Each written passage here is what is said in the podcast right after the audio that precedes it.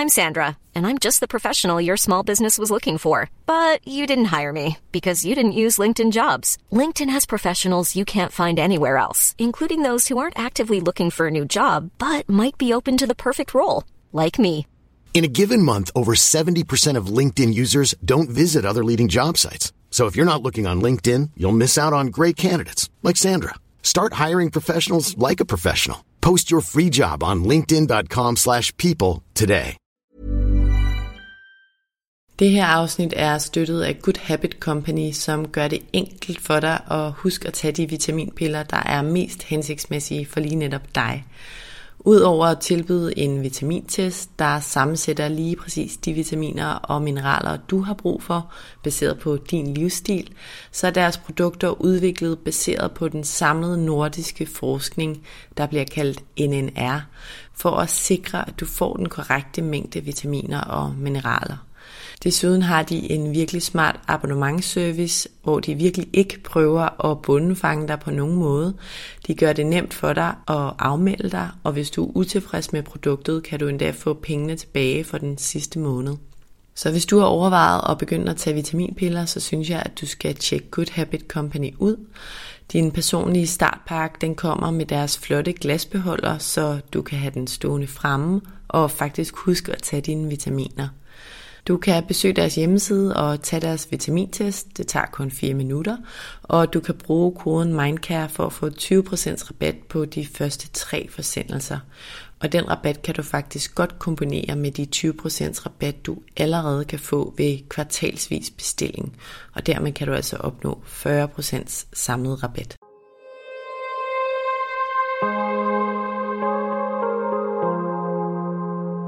Vores mentale sundhed er nedadgående, og det er til trods for, at vi aldrig har været rigere, aldrig har haft flere muligheder og aldrig har levet længere. Det skal vi selvfølgelig tale højt om, så vi kan blive klogere på, hvordan vi får det bedre. Podcasten her handler om, hvordan vi kan lykkes med at være gladest og friest muligt i det ene, ofte ret travle liv, vi har.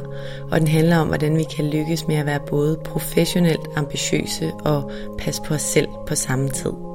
Jeg taler med eksperter og privatpersoner om alt det, der fylder inde i os. Min erfaring er, at når vi taler højt om de ting, så opdager vi, at der er mange andre, der bøvler med de samme ting. Og jeg tror virkelig på, at vi kan lære af og inspirere hinanden ved at dele vores sårbarheder, erfaring og viden. Så velkommen til Vores Mentale Sundhed, en Mindcare Collective podcast. Jeg håber meget, at du vil lytte med, og at du følger med på min Mindcare Collective profil på Instagram, hvor jeg hver dag deler indhold til refleksion, motivation og inspiration. Jeg hedder Lea Helmand. I dag har jeg sundhedsekspert og ekspert i Functional Medicine Umaro i studiet. Han ved virkelig, virkelig meget om kost, krop og sundhed. Det jeg især godt kan lide ved Umao, det er hans holdning om, at vi ikke nødvendigvis skal stræbe efter sundhed for sundhedens skyld. Vi skal stræbe efter sundhed, fordi sundhed er en forudsætning for energi i hverdagen, glæde i livet og vores evne til at præstere. Og jeg er af den klare overbevisning, at de tre ting, altså vores energi, vores glæde i hverdagen og vores evne til at præstere, selvfølgelig er linket til vores mentale sundhed. Altså til, hvordan vi trives i livet. Og af den grund har jeg Omaro i studiet i dag, som skal gøre os meget klogere på, hvordan vi ifølge ham holder os sunde og raske i så lang tid som muligt. Inden vi starter vil jeg som altid også lige nævne, at du helt gratis og nemt kan støtte, at der bliver ved med at komme nye afsnit af vores mentale sundhed. Det gør du selvfølgelig først og fremmest ved at dele, at du lytter med derude. Derudover betyder det selvfølgelig også rigtig meget, hvis du rater podcasten, anmelder den og subscriber til den i din podcast-app, hvis du kan lide det, du hører. Du kan også donere et valgfrit beløb til podcasten. Det gør du via MobilePay-nummeret 155503, som du også kan se i tekststykket under afsnittet her. Det er alt sammen med til at støtte, at der kan blive ved med at komme nye afsnit. Tusind tak. Velkommen til, Omar. Tak. Hvordan har du det i dag?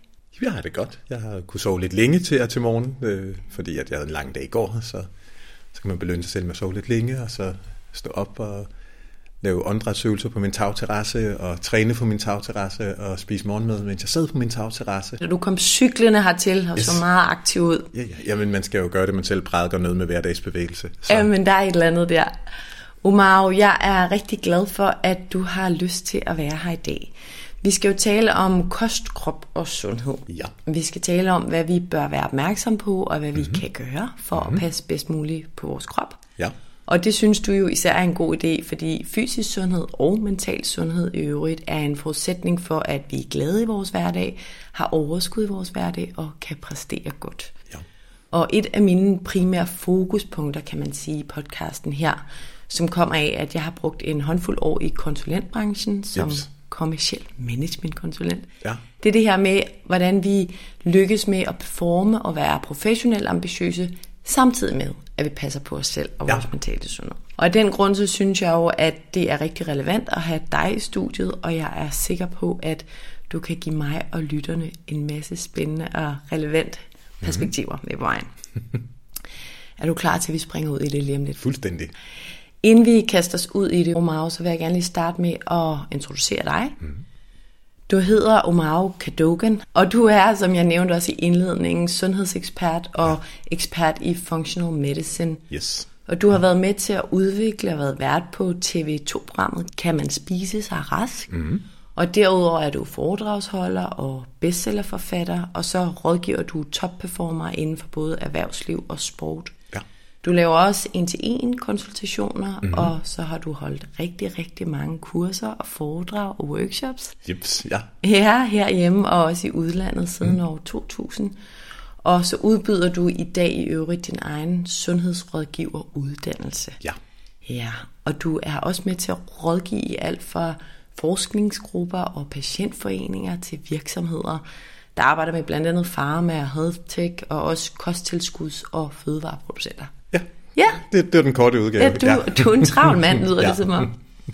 Og så er du altså både personligt og professionelt især optaget af, hvordan vi ser og behandler vores krop som medspiller i stedet for modspiller. Ja.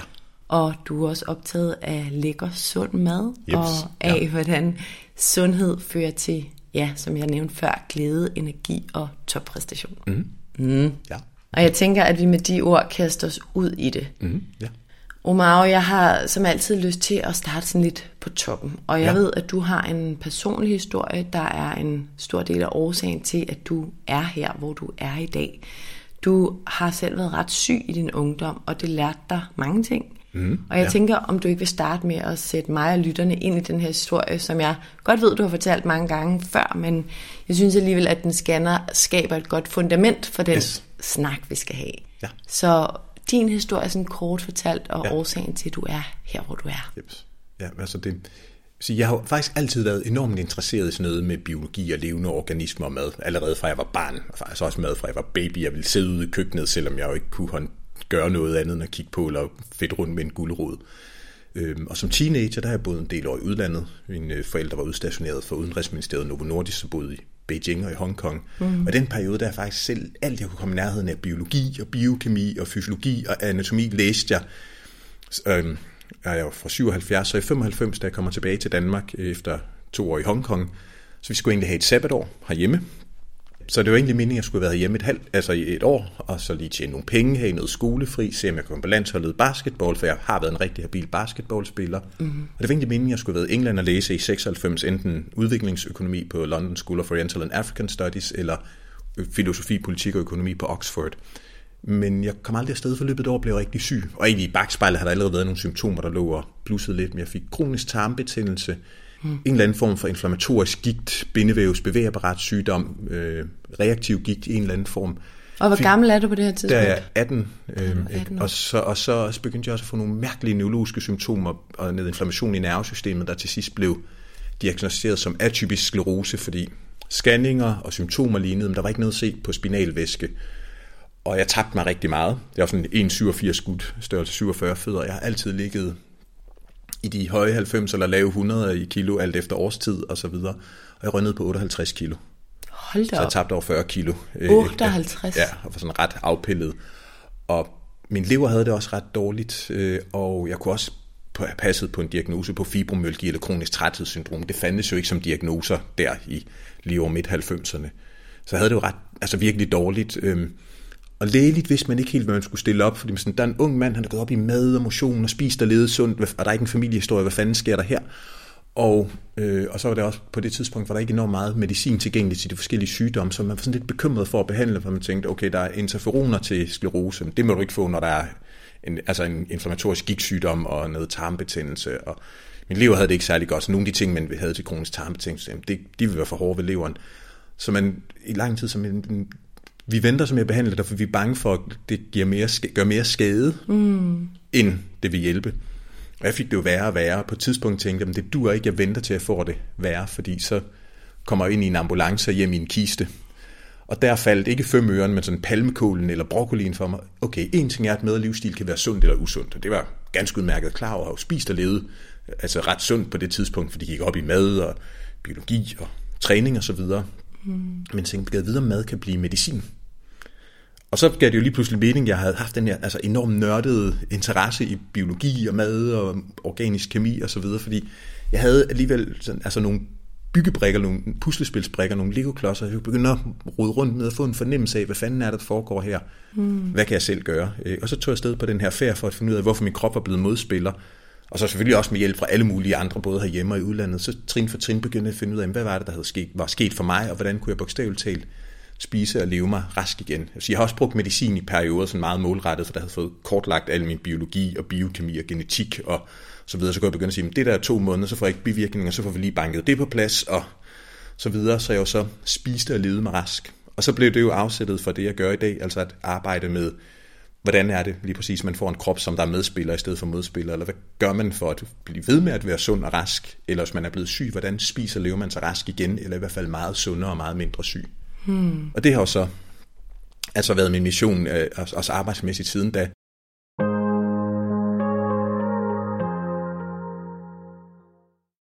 Omar, som jeg nævnte i indledningen, så mener du jo ikke, at vi nødvendigvis skal fokusere på sundhed for sundhedens skyld. Du Nej. synes, at vi bør stræbe efter at leve sundt, fordi det rent faktisk giver mennesker den største sandsynlighed for at have det godt og ja. have et indholdsrigt liv, Ips. hvor man jo øger chancerne for at at man lever så få år som muligt, hvor man er syg eller mm, er meget ja. påvirket af alderdommen, ja. som jo er nogle naturlige det er, ja. ting. Ikke? Ja. Vi kommer alle sammen til at være påvirket af alderdommen.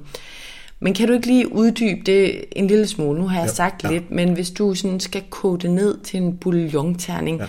hvad er det så med dine ord, at vi kan få ud af at leve sundt? Jamen det, altså, det med, at sundhed ikke bare er et mål for sundhedens skyld, det er fordi, hvis man nu skulle se på det molekylært set, hvad er det i virkeligheden, der definerer sundhed? Mm. Det er, at vi er fantastisk gode til at lave energi. Altså, at de energiressourcer kommer ind, vi kan konvertere dem til funktionel energi i kroppen. Det er, at vi har en krop, der er rimelig resilient, altså den kan klare mange ting, og den kan holde sig i status quo eller i balance, og ligesom holde hovedet oven vande. Mm. Ikke? Og også, at vi er nogenlunde i stand til at oprette vores opretholde vores molekylære arkitektur, altså der ikke går skud og mudder i de kolesterolpartikler. De skal ikke ind i blødkarne, så man får overforkalkning. Blodsukker, det skal brændes af, det skal ikke karamellisere blødkarne og så videre. Mm. Ikke, øh, energi, det skal helst brændes af i stedet for at blive midtersektionsflæsk. Og det er jo virkelig ikke, og, og, så, okay, men energi, altså en ting er, man jeg har meget energi sådan, du ved, som personlighed, eller den der person, de energier, de er glade, de er overskud. Men en del af fundamentet for det, det er jo helt nede på det der molekylære niveau, at man faktisk har en krop, hvor at tingene fungerer også i forhold til hjernen. Vi kan jo ikke adskille hjernen og sind og psyke fra biologi. Jeg siger ikke, at følelser bare er noget biokemi. Skulle, skulle vi jo bare have nogle piller, eller tage lige præcis den urt. Men fundamentet for tankevirksomhed og for os at have et nervesystem og en hjerne, der er rimelig robust og kapabel, det er jo faktisk, at der er den her molekylære arkitektur, eller nogenlunde styr på vores biokemi, for ellers bliver det jo virkelig kaotisk op i hjernen, hvor der bliver sendt ufattelig mange signaler, elektrisk og biokemisk, og skal lagres og modtages og integreres og bearbejdes, og nogle af dem skal ignoreres. Det kræver mm. et enormt, altså det kræver faktisk enorme ressourcer. Ikke? Det er der, hjernen bruger 20-25% af ilten og blodsukkeret, så selvom den er, det er jo en lille lort, det er 2% af kropsvægten, men den bruger massive mængder energi. Ikke? Mm. Så det der med at altså selvfølgelig få nok energien gennem kost, men have en god evne til at omsætte kalorierne i maden til energi og omsætte ting, jamen det, altså det giver jo egentlig mening, at det må være med til at skabe rammerne for en hjerne og et sind, hvor der, der er ligesom udgangspunktet for at fungere. Lidt ligesom, hvis du vil øh, meditere, Mm. Så det er fandme svært, at du sidder på en motorvej. ikke? Altså fordi, selvom du har de bedste intentioner, det kan være, du har den bedste meditationslærer, du er skide dygtig til at meditere, men du bliver bare kørt ned i en lastbil. Men du, selvfølgelig ikke bare fordi man sidder i, i, hvad ved jeg, altså i en eller anden smuk park, eller sidder på Himmelbjerget, så er alt godt, man skal stadig gøre noget for det, men mm. så, så jeg synes, det der med sundheden, altså sådan, i, i, både når man tænker energi, altså i forhold til, det er jo træls at have en krop, der tynger en, fordi man har haft blodpropper, så ens, man har påvirkning af kognitiv funktion og motorik, eller hjertet faktisk ikke kan pumpe nok blod rundt, men også, når vi tænker det mentale, den der fysiske sundhed, både at vi har en sundhedsadfærd, og også at vi er i en sund tilstand, det er en del af forudsætningen for at have evnen og adgang til det der overskud.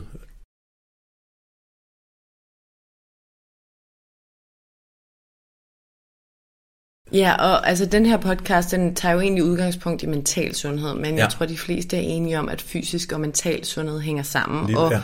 Du ved rigtig, rigtig mange ting, ja. også ret mange nørdede ting. Ja. Og hvis vi sådan skal tage det helt ned for jorden, eller ja. på jorden for ja. lytterne, kan du så ikke sige lidt om, bare med dine ord, igen helt pædagogisk, hvordan du ser, at fysisk og mental sundhed især hænger sammen, og hvordan ja. vi ligesom kan mærke det, eller møder det i vores hverdag? Ja, jo, men at, at du skal bruge energi for at være glad, og for at have overskud, også for at kunne stå imod, når tingene bliver hårde. Mm. Og noget af det, der gør, altså, der, der gør dig i stand til at la- bruge energi og lave energi, det er at være sund. Ikke? Altså, så har du en hammerende effektiv motor, der kan køre mange kilometer på literen, og den kører helt vildt hurtigt, når den skal. Så har du kapaciteten der at være med. Både at have et overskud, eller når der er noget, der tynger dig faktisk ikke at blive altså presset ned under vandet, og så bare ligesom blive dernede. Så en ting er det der med, at når vi lever sundt, og vi kan komme ind på, at det nok både handler om kost og bevægelse, ja. måske mere til, så har vi det godt i vores krop formentlig, ja. og yes. det gør os jo, tænker jeg, ofte også gladere, og så har vi ja. mere overskud. Ja. Men det er også det her med, at vi faktisk måske bekymrer os mindre og bedre til at stå imod den modgang, som ja. livet jo kaster efter os alle sammen, ja. når vi har den rette energi, så at ja, sige. Jamen det, jamen det kan man sige, at man kan, også, man kan jo se nu, altså der er mere og mere forskning, der viser, at folk, der spiser relativt sundt, de er mindre tynget af depression og så videre. Jeg siger ikke, du skal bare spise masser af grøntsager og fisk, skal du ikke blive deprimeret, eller hvis du er deprimeret bare spise grøntsager og fisk, så, bliver du, så forsvinder depressionen. Men vi kan faktisk se, okay, motion, det betyder noget både forebyggende og behandlende, vi tænker, det man vil sige sådan, altså er psykologiske eller psykiatriske problemer, altså noget, der tynger folk. Mm. Men også sådan helt basalt med folk, der spiser levesundt, deres kognitive funktion den er lidt bedre. Deres stressresiliens, den er lidt bedre. Altså, ikke, øhm, når man begynder at måle på det. Mm. Så, så der er sådan en meget klar kobling.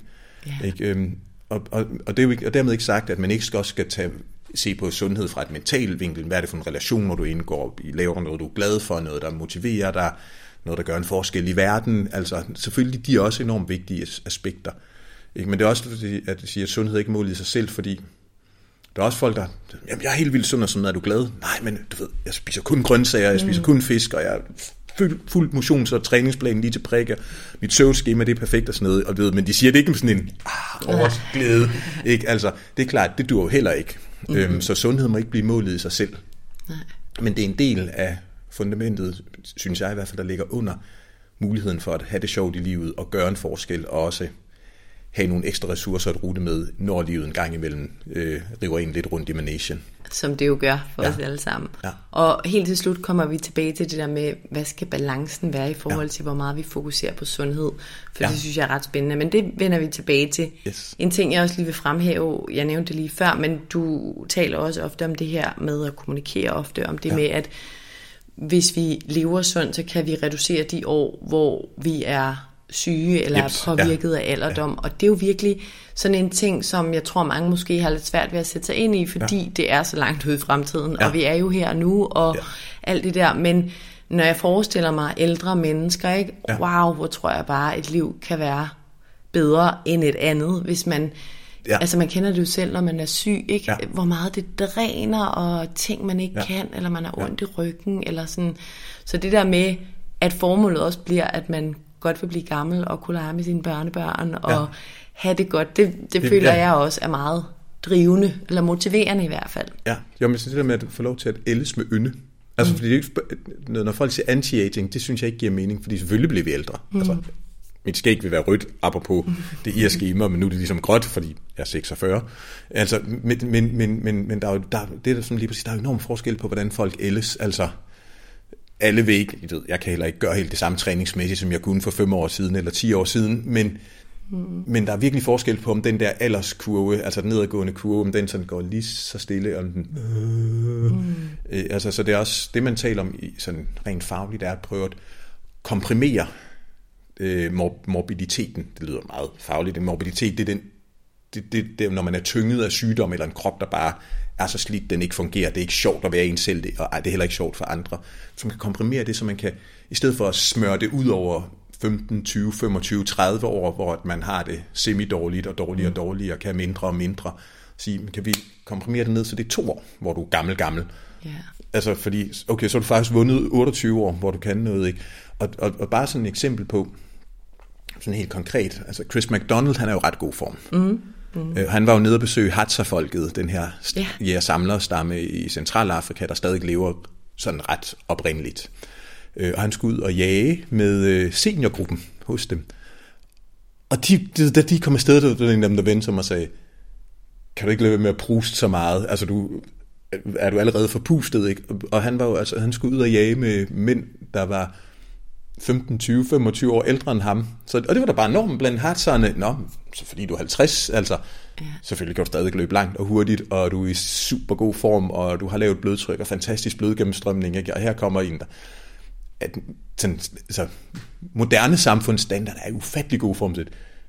Du skulle da lidt pjevset, er du ikke? Altså, så, så, så det, altså, det siger jo noget. Om... Og det er ret interessant, det der perspektiv, ja. som jeg ved, han også nævner i sin bog, Chris McDonald, det her med det evolutionære mismatch. Ikke? Altså ja. vores krop og hjerne er bare ikke rigtig skabt til det samfund, vi lever i. Nej. Og vi, vi er jo inden for nærmest, er det ikke 90 procent af vores tid, jo, som ja. studier viser. Ja. Og vi sidder meget af den tid foran ja. vores computer, og sådan helt biologisk og evolutionært er det ikke ideelt nej, nej. for vores krop eller for vores hjerne. Det, nej, også bare som sådan sidste sløjfe på det med aldring. Nu er der jo lige, der har været CrossFit Games. Øh, jeg synes CrossFit er interessant, både fordi jeg selv træner noget, men også fordi jeg rådgiver en del af top crossfitterne. Det mest imponerende, det er, at man har, man har sådan nogle age groups, så man har altså også øh, en gruppe, der hedder 60 plus. Øh, og det er jo så folk, der spiser og lever ret sundt, og når man ser, hvad de kan, hmm. altså hvad de er i stand til fysisk, den form, de er i, de, de, selvfølgelig det godt ved de flere rynker og flere grå hår og sådan noget, men på, på, på mange områder, det vil de fuldstændig save gennem, den gennemsnitlige 30 starten af 40-årige dansker over motionsmæssigt og fysisk. Altså, de vil få dem til at ligne en, øh, øh, altså en, en, øh, en skamskudt elefant. ikke? De er bare et par årtier ældre, men, og det er ikke fordi, man skal være så sund og træne så meget, ikke?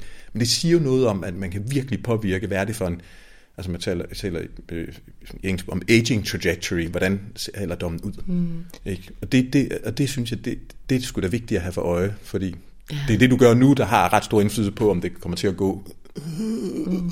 over lang tid, eller om du får lov til at være gammel, men vital, og faktisk kunne bidrage med noget i verden, og opleve verden, og sådan måske hvile på laverbærene, eller blåbærne, hvad det nu skulle være. Mm. Ikke? Og så blive gammel hurtigt og dø relativt hurtigt. Ja. Jeg var til en øh, stresskonference på et tidspunkt, hvor der blev fremlagt de her studier om, at bare fra dem, der blev født i 90, det er jeg selv, ja. versus dem, der er født i dag, der er levetiden markant øh, increased. Altså vi ja. lever meget længere på ja. ret kort tid, ja. men andelen af år, som vi har det dårligt i i slutningen af vores liv, er også mange flere. Ja, og det ja. taler jo lige ind i den her pointe om, at okay, super, at vi alle sammen bliver 100 eller 105, men hvis de sidste 25-30 år er ja. dårlige, så er det jo bare ikke særlig meget value for life. Nej, nej det, det, det, må, det er, målet er ikke nødvendigvis at forlænge livet, det er at forlænge funktionelt liv, eller, velfungerende liv. Eller, De gode ja. leveår. Ja.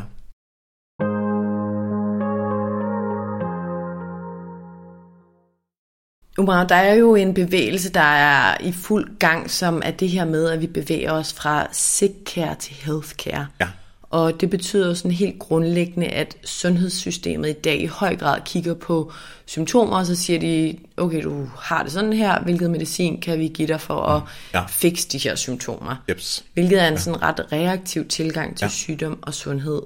Kan du ikke forklare, hvordan vi med en healthcare-tilgang i stedet for kan tilgå sygdom og sundhed mere proaktivt og meget mere hensigtsmæssigt, ja. vil mange i hvert fald mene. Jo, jo men det, altså, det var egentlig ret simpelt. Vi ved det jo godt, altså at vi kalder det, det meste af det, vi døjer med, det er jo livsstils- og velfærdssygdomme. Så der er jo noget med, hvis vi reducerer den sygdomsbyrde, og, og, og man kan så tænker man, jamen det er, hvad det koster samfundet, og hvad det kræver i ressourcer i sundhedsvæsenet. Man kan også bare være en top egoist og sige, jamen for en selv eller for andre, jamen det, altså, den der sygdomsbyrde, det betyder rigtig lang tid, hvor du har det lige til at lukke op og skide i. Mm. Ikke? Men hvad er det, der forebygger det? Det er jo faktisk at have en sundhedsadfærd på forkant. Det er selvfølgelig ikke en 100% garanti. Charlotte Birkow, hun har altid været ret sund. Hun fik brystkræft. Til gengæld lavede hun en Iron Man eller Iron Woman et år efter diagnosen. Ikke? Øhm, så hun havde nogle ressourcer at give af, på trods af kemo og stråler og operation. Eller jeg ved ikke, det var et år, men det var i hvert fald kort tid efter. Ikke? Så, så, så, så, så, så, så hvis vi begynder at være både på individuelt niveau, men også på samfundsniveau at sige, hvordan skaber vi rammerne for, at vi får gjort mere af det, som vi evolutionært set er beregnet til, eller der er nødvendigt for at ligesom vedligeholde vores sundhed, og hvordan kan vi minimere alle de ting, der trækker os ud på et sidespor, så vil der jo ske enormt meget. Mm. Og selvfølgelig kan man ikke bare sige, nu det er kun folks egen opgave.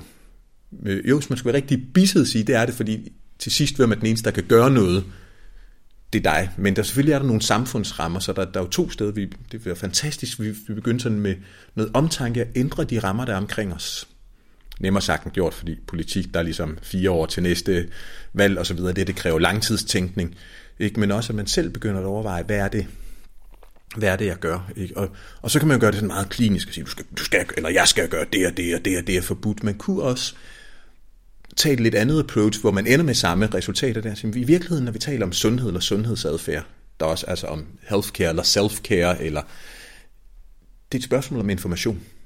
Ikke bare viden om omega-3 fedtsyre sunde, de er i fisk, ikke? men hver gang du spiser noget, hver gang du drikker noget, så vi begynder at måle og veje kvantitere, hvor mange kalorier, hvor mange omega-3 fedtsyre, meget C-vitamin og zink. Men i virkeligheden er det også information. Så alt du spiser, alt du drikker, det du gør, det er en dialog. Og en dialog, den, der bliver sagt noget, og det bliver sagt på en eller anden måde, og det har ret stor indflydelse på, hvilken reaktion eller respons, der kommer tilbage. Så man måske skulle begynde at overveje, om alt det, jeg spiser, det jeg drikker, det jeg udsætter mig selv for, også relationer og bevægelser og miljø, om vi tænker det psykosociale miljø, eller det fysiologiske miljø og biokemiske miljø. Hvad siger jeg? Eller hvad bliver der sagt til mig, og, og hvilken tone og intention ikke? Og hvis man gør det meget sort-hvidt, så er der to variationer, der er glade og venlige og imødekommende og motiverende og inspirerende. Nogle gange et kærligt klask i røven, fordi man skal have lidt tough love. Mm. Ikke? Og den anden vej, ja, det er sådan meget negativt, det er lange mand lige op i hovedet på nogen og sige, fuck dig, din fucking idiot, du kan ikke finde ud af noget, du er også bare en taber, og jeg håber, det går dig helvede til. Ikke? Og altså nu siger jeg det for sjov, så du griner, men, men, ikke, men hvis, hvis, hvis, hvis, hvis folk siger det til en i ramme alvor, eller mobber en, eller taler rigtig grimt og nedladende, så bliver man jo ikke glad af samarbejdsvilje, og faktisk er lidt det samme fysiologisk. Altså så man så, en øvelse, jeg tit beder folk om at lave, det er at tage deres smartphone, når de nu alligevel løber rundt med den, og så tre dage træk, tage billeder af alle de spiser og drikker. Og så kigge på billederne, både momentet, når de skal til at tage billedet, men også når dagen er om, og så sige, hvor mange af de her billeder, det jeg har spist og drukket, tænker, hvis vi tænker på det her mad og drikke som information, hvor mange af dem er thumbs up, kram, kærlighed, øh, love emojis, og hvad ved jeg, hvor mange af dem er bare meget hadefulde, ubehagelige ytringer, eller nedladende ting, eller svare til, at der var nogen, der spyttede mig i hovedet. Og kan vide, hvordan min krop svarer igen? Mm. Altså, det kræver ikke en Ph.D. i ernæring og bromatologi. Ikke? Og en ting er, at det er en måde, en sådan billede, øh, altså øh, måde, ikke? At, øh, at, at for, sådan billedlig måde at fortælle det på, men hvis man begynder at se på forskning, så er det også, man begynder at sige, hov, mad og ernæring, også motion i, det er også et spørgsmål om information. Så for eksempel, hvorfor er det sundt at spise masser af grøntsager, bærfrugter og planter? Og jeg siger ikke, at man kun skal spise planter og ikke må spise noget animalsk, men hvorfor det? Det er til dels noget at gøre med information. Alle de her plantestoffer, der er, altså lykopen, der er i tomater, ikke? og kurkumin, der er i gurkemeje, og polyfenolen, der er i olivenolie, bær og så videre, de har jo faktisk en signaleffekt. De begynder at ændre vores biokemi og vores fysiologi, og de begynder sådan nærmest at tale til kroppen og bede den om at skrue op og ned for funktioner. Ikke? Så, man, så man har muligheden for faktisk at være sig selv, eller for andre til at være den der dirigent, der får hele orkestret til at spille, så det er fantastisk, eller hele koret, øh, mm. eller marsbandet, ikke? altså til at spille og synge, så det er lige, dumt lige skabet, og det er smukt. Medrivende. Hvis der ikke er nogen dirigent, så sidder der en eller anden idiot over i hjørnet af total ego og solo, og så er der en anden, der siger, jeg gider ikke spille klassisk musik, jeg vil spille punk, så de begynder at spille punk, og så sidder der en tredje person, som der ikke har noget rytme i kroppen med en koklokke, sådan lidt, du skal ikke have en koklokke, men det har jeg, jeg vil spille højt, og det skal du ikke fortælle mig.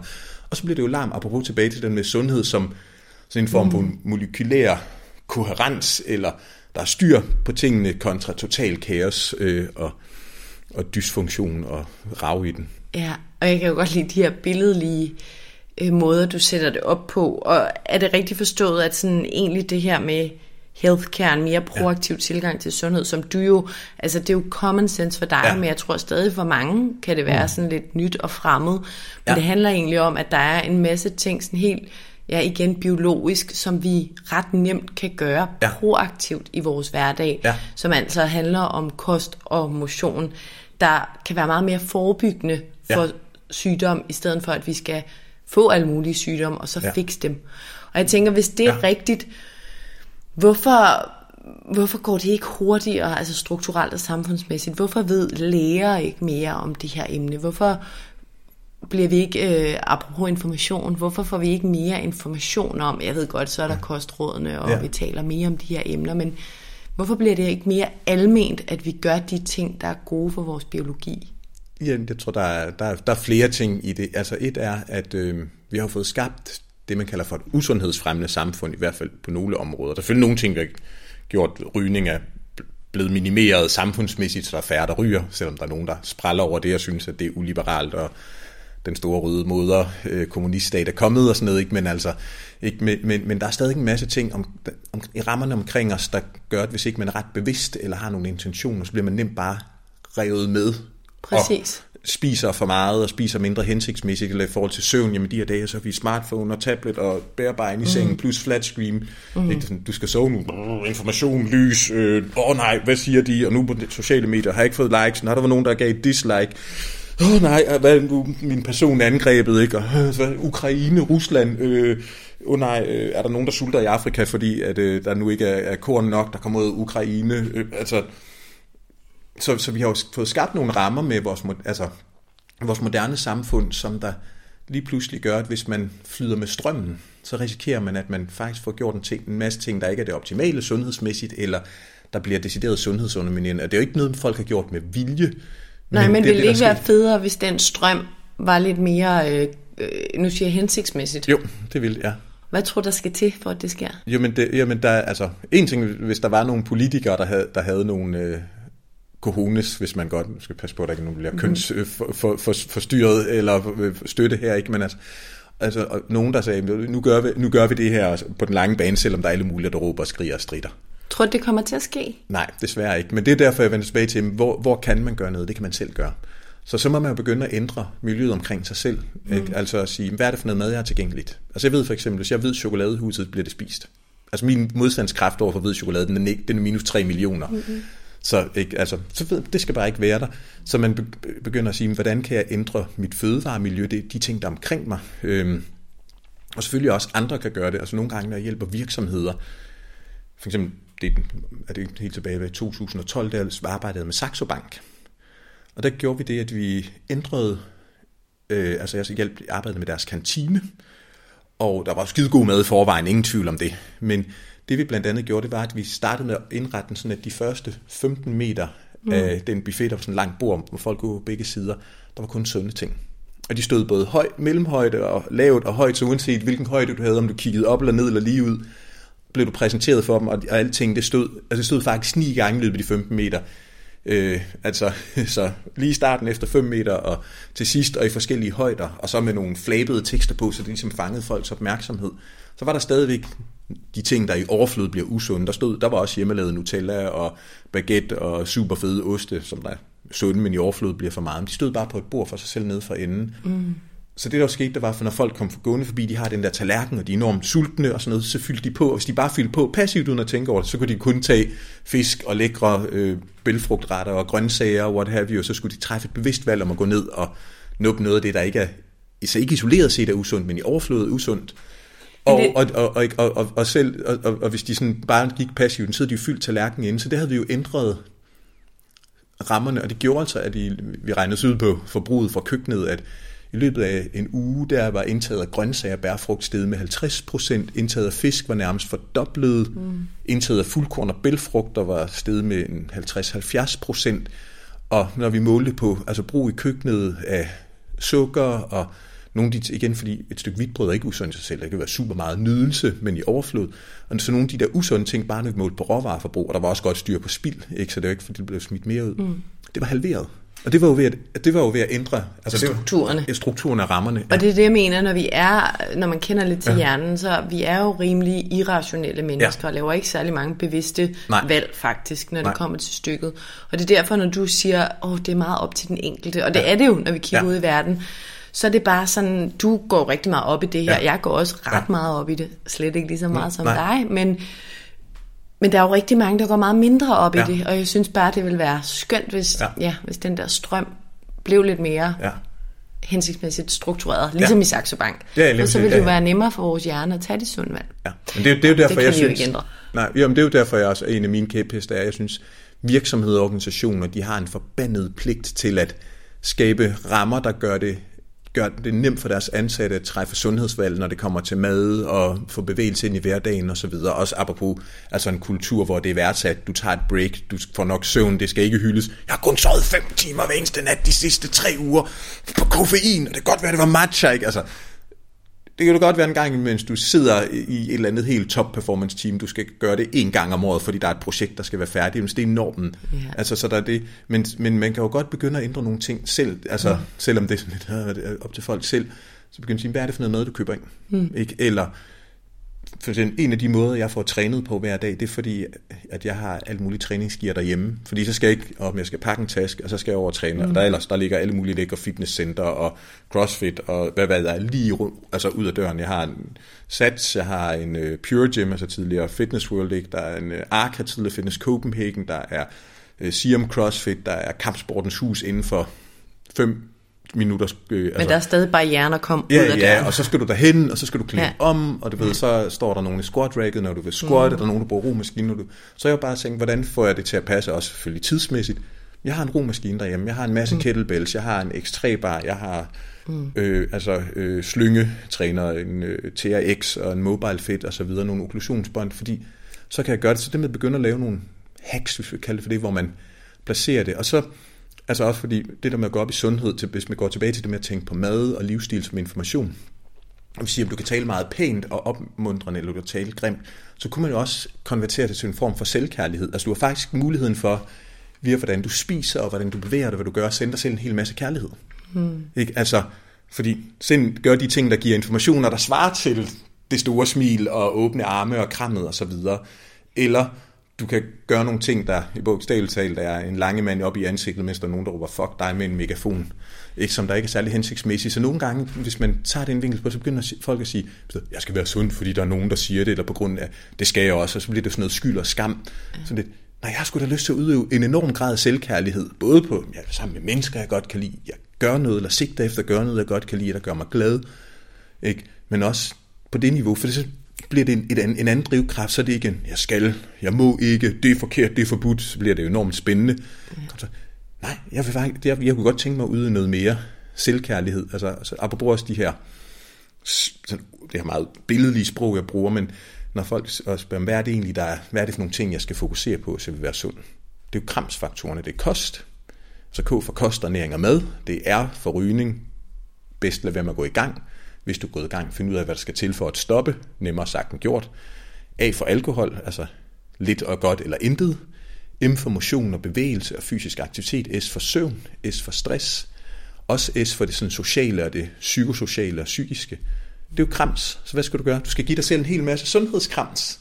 Ikke? Og så bliver, har, har du lyst til at give dig selv krams i flertal? Har du lyst til at give dig selv noget kærlighed på alle mulige måder? Ja, giver det så mening at begynde at ændre, ikke? for sådan en, en helt anden narrativ, ja. i stedet for sådan noget tungt, du skal, og du må ikke, og du skal måle og veje, kvantificere, og du ved godt, du ikke må få mere om 10% tilsat, altså sukker, øh, som, tilsat, som tilsat sukker som kalorier. Du, altså, det kan også godt, så bliver folk sådan, øh. Så er der noget med at ændre det perspektiv, vi tilgår sundhed med eller på. Ja. Og så må vi nok anerkende, at ansvaret ligger primært hos sig selv, og det er jo noget, vi ligesom må acceptere. Ja, ja eller at der hvor der er en handlemulighed, Man kan godt sige, du ved, der, er også, der er andre, der burde tage et ansvar. Men hvis det ikke sker, altså lidt som folk, der har oplevet, og måske haft en rigtig røvet opvækst og barndom. De folk, der har været omkring, der er de voksne, de har fandme ikke gjort det godt nok. Eller nogen har måske ikke gjort det så godt som muligt, men de har selv været traumatiseret. Nogle af dem, der kommer videre derfra, ikke fordi man sikkert slipper uden at have nogen, altså riser i lakken, de gør det, fordi de siger, hvad kan jeg så selv gøre for at komme videre, selvom det var fucking urimeligt. Hmm. Ikke? Altså, yeah. så, det, så, så, så, så, det, så, så man kan sagtens sige, sådan etisk set, der er også andre, der burde have gjort noget, eller tage et ansvar. Hvis det ikke kommer til at ske, hvem er det så, der har muligheden? Dig. Dig. Mm. Måske med hjælp, altså det er klart, så ja. finde nogen, der motiverer en, nogen man kan spare med, nogen der kan give en noget viden og redskaber, og tror på en, og løfter en kærligt, men bestemt, når man en gang imellem dig så om. Ikke? Øhm. Men kunne selvfølgelig, altså hvis man skulle lave miljøforandringer, det, øhm, der er jo et vildt studie tilbage fra 1984. Karen O'Day, Sydney Adelaide University, hun kurerede type 2 diabetes, altså noget hjertekar kredsløbssygdom på 3-4 måneder. Hvad er det det?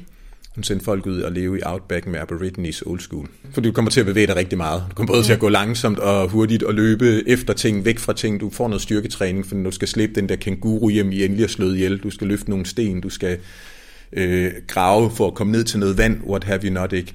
Og igen, øh, søvn, du er træt, og du sover ikke, og, og stress, altså jo, selvfølgelig var der også noget, her der var en taipan-slange, eller en brown snake, eller sådan et eller andet, ikke? men der var også et sammenhold, og og det er jo tilbage til det der evolutionære ja. mismatch, ikke? Altså, ja. at den hjerne og den krop, vi bærer på, faktisk ikke er skabt til det samfund, der vi lever i. Ja. Så vi er nødt til at gøre noget ja. selv.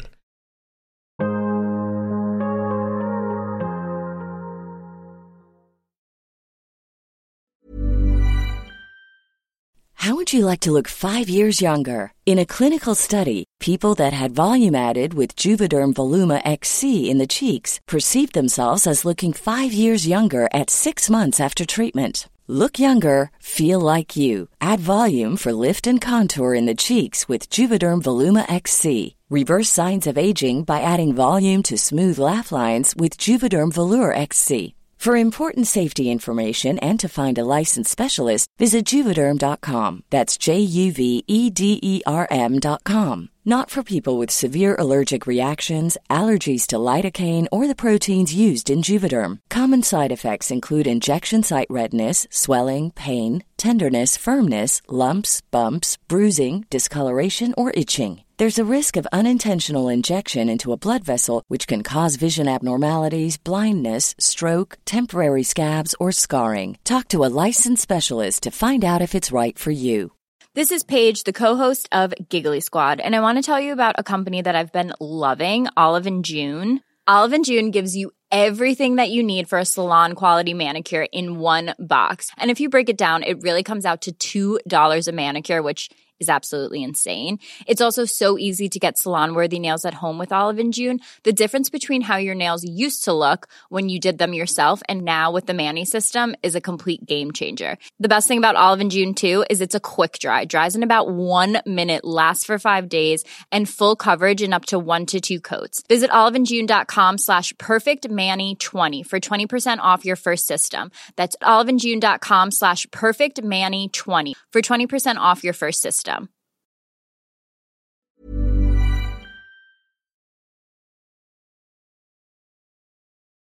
Omar, jeg ved, at du også er ekspert i functional medicine. Jeg nævnte Yes, det ja. også i introduktionen, og vi har jo lidt talt om noget af det, men, men jeg vil alligevel gerne høre lidt mere om det, fordi ja. det er noget, jeg har nævnt et par gange i podcasten her, Yes. og det er noget, jeg selv synes virker mere og mere interessant, selvom Ja.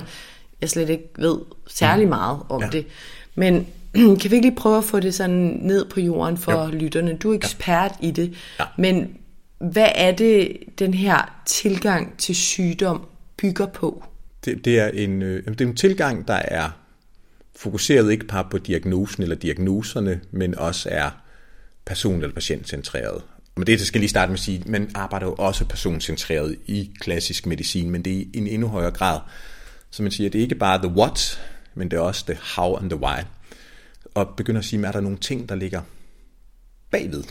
Altså, du har en diagnose, astma, eller eksem, eller højt blodtryk, eller slidgigt og så videre, ikke? Og man siger, okay, astma, vi skal have noget, der får bronkene til at udvide sig, øh, ventolinespray eller bricanyl, hvad det nu er, og vi skal måske også have noget binyrbarkhormon for at dæmpe den der inflammation. Så, ikke? Og hvis der er et eller andet, du er voldsomt allergisk for pollen eller sådan noget, det trigger din astmaanfald, væk med det. Ikke?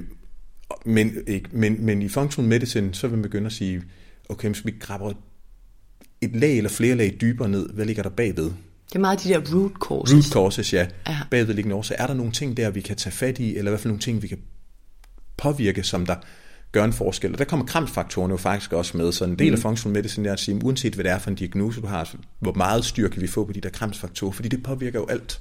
Mm. Altså hvis du er stresset, det påvirker også dine kønshormoner, det påvirker dit immunforsvar, dit bevægeapparat, din energiomsætning osv. Men også begynder at undersøge, sige, kunne der for eksempel være næringsstoffer, du har et ekstraordinært behov for, ikke fordi du nødvendigvis har mangel, eller så andre ting. Og den bedste måde at illustrere det på, det er måske så, som tage et par, par eksempler på, hvordan man tænker her. Så, øhm, ikke? Altså, så for eksempel for, for mit eget vedkommende, jeg fik jo alle de her autoimmunsygdomme, øh, og de er helt sikkert, øh, og noget af det var også i tarmsystemet. Øh, forhistorien, ja, noget af det, jeg selv har fundet ud af, der var triggeren, det var, at øh, da vi flytter til Nina, til, ikke til Nina, men til Kina i 89, der vi ude rejse om vinteren, øh, og det er en lang katastrofal tur, alt muligt går galt med fly, der bliver omdirigeret. Vi ender med, at jeg, jeg havde lidt ondt i halsen, da vi tog afsted. Vi ender midt om natten med at være i en lille lufthavn i minusgrader og blive indkvarteret på et sommerhotel, der er lukket, hvor der er virkelig koldt. Så, så næste morgen, der er voldsom lungebetændelse, høj feber, og så endelig blev vi flået videre til Shanghai, hvor vi skulle være. Og jeg får en antibiotikakur, der siger spare 3 millioner. Øh, og min mor, hun er sygeplejerske, og okay, det er en rimelig hæftig ting, min søn får, men ved, yeah. i et land, jeg føler, kender det helt, hvordan er sundhedsvæsenet, øh, jeg føler mig ikke tryg, det er fint. Og jeg begyndte selvfølgelig at få noget mærkelig mave derefter, fordi en del af min normalflora, den har fået mega tæv med den der antibiotikakur. Vi var også i Thailand samme vinter, så man tænker, hmm, jeg ved, om du har parasitter, for du bliver ved med at få de her gentagende maveproblemer. Vi kunne nok ikke finde dem i prøver, så fra jeg er 12 til jeg er 16, der har jeg fået omkring 4 metronidazol om, om året. Og metronidazol er sådan et antibiotika, der jævner alt i tarmsystemet. Und og godt. Scorched earth strategy. Så hjalp det lidt, og så kom der noget igen. Man tænkte, om det bliver bedre, så må det være parasitter. Øh, ikke? Så mi- mikrobiotaen, altså de, den sammensætning tarmmikrober, der er nede, den er blevet fuldstændig omarrangeret. Også i den periode, da vi boede i Kina, der har været så meget vækst fremme i maden, altså antibiotika. Det er en joke blandt os, der boede i Beijing på det tidspunkt, at hvis der var nogen, der havde forsøgt et angreb med mildbrand, så det ikke virkede, for der var, der var så mange fluorkvinoloner i mælk og kød, at man var altså allerede øh, forbehandlet, profilaktisk mm. behandlet. Ikke? Øhm, ikke? Og så er der rigtig meget klor i drikkevandet i Kina for at sterilisere det i forhold til bakterier. Det slår også mikrofloren ihjel. Så for mig der har altså været sådan en periode på seks år, da vi er afsted øh, i Kina, og, hvor jeg bor i Hongkong, hvor at den sammensætning mikrober nede i tarmsystemet, den er blevet slået helt skæv. Hvad skulle man have gjort der anderledes så? I Jamen, stedet for at have givet dig penicillin? Jamen, man skulle måske have givet mig noget mindre bredspektret. Man skulle ikke have givet mig 12 runder metronidazol, men når man ikke fandt parasitter, jeg skulle have haft nogle mælkesyrebakterier, man skulle have gjort noget for at reetablere min normale flora. Så det har jo ligget og ulmet i lang tid. Så et, det ender med at kulminere i kronisk tarmbetændelse. Jeg havde også noget, som sagt, i tarmsystem, der var så noget svingende i forvejen. Men vi ved jo, at vores tarmbakterier, de har enorm indflydelse på immunresponsen i hele kroppen, så for mig mm. så er der sket det, nogle af de bakterier, der skulle være der, de blevet fuldstændig fjernet. Jeg havde ikke infektion, om der var nogle mærkelige nogen, der boede dernede, da vi begyndte at undersøge. Det så ligget hele tiden prikket til mit immunforsvar. En ting var reaktionen lokalt i tarmsystemet, men så er det jo så ligesom altså flytte over, ikke? Så, så begynder mit immunforsvar også at blive alt for aggressivt i ledene, det begynder at blive for aggressivt i nervesystemet og i leveren. Ikke? Og hvordan har, altså i dag er, er jeg du fuldstændig kommet... rask. Ja. Fuldstændig? Ja, eller jeg i hvert fald, om jeg, de her sygdomme er væk, eller om de er remission. Det kan man diskutere, men jeg har ikke nogen symptomer. Så længe jeg så, jeg spiser på den måde, jeg skal, og tager også en del kosttilskud, blandt andet for at holde den her tarmflora eller tarmmikroberne på plads, fordi mm jeg bliver nødt til at gøre noget kontinuerligt for at holde dem på plads, ellers så bliver det skævt igen. Ikke? Så hos mig, der er det, altså, der er i hvert fald en del af historikken heddet lungebetændelse, voldsom får en behandling, der fjerner nogle af de bakterier, der skal være der, der giver noget uro, der giver anledning til en anden fejlbehandling, der virker, men også giver nogle konsekvenser, som der så fjerner en hel masse af de gavnlige bakterier, der skal være der, der over tid ligger og prikker til mit immunforsvar, så det bliver så hisigt, ikke nok med, der er lokale problemer i tarmsystemet, men hele kroppen bliver mit immunforsvar sådan lidt, vi skyder først og spørger bagefter. Så da jeg så begyndte at fikse det, så begyndte jeg at få fat i alle de der symptomer. Mm. Men klassisk lægemstil, kronisk tarmbetændelse, hvad kan vi give, der dæmper inflammationen i tarmsystemet? Altså, det er nok, som vi supprimerer immunforsvaret. Gigtsygdomme, hvad kan vi give, der er betændelsesdæmpende eller trykke immunforsvaret? Øh, på derved tidspunkt med sklerosebehandling, gamma-interferon osv. Altså, så i functional medicine, så for mig, der var de her mærkelige mikrober, der ikke skulle være der. Hvordan slår jeg dem ihjel? Der har jeg både brugt noget medicin i perioden. Hvad for noget mad skal jeg spise for at fodre dem, der mangler, for at dræbe dem, der ikke skal være der?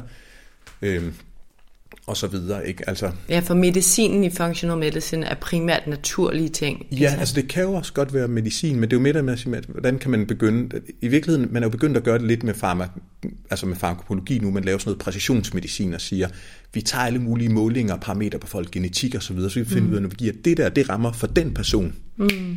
Lige der, hvor det skal med minimale bivirkninger. Mm. Så i functional medicine er jo at tænke, den her person, hvad er det? En ting er, den her grundlæggende sundhed, hvor meget, hvordan kan vi få det på plads, for det påvirker alt og skaber nogle bedre rammer.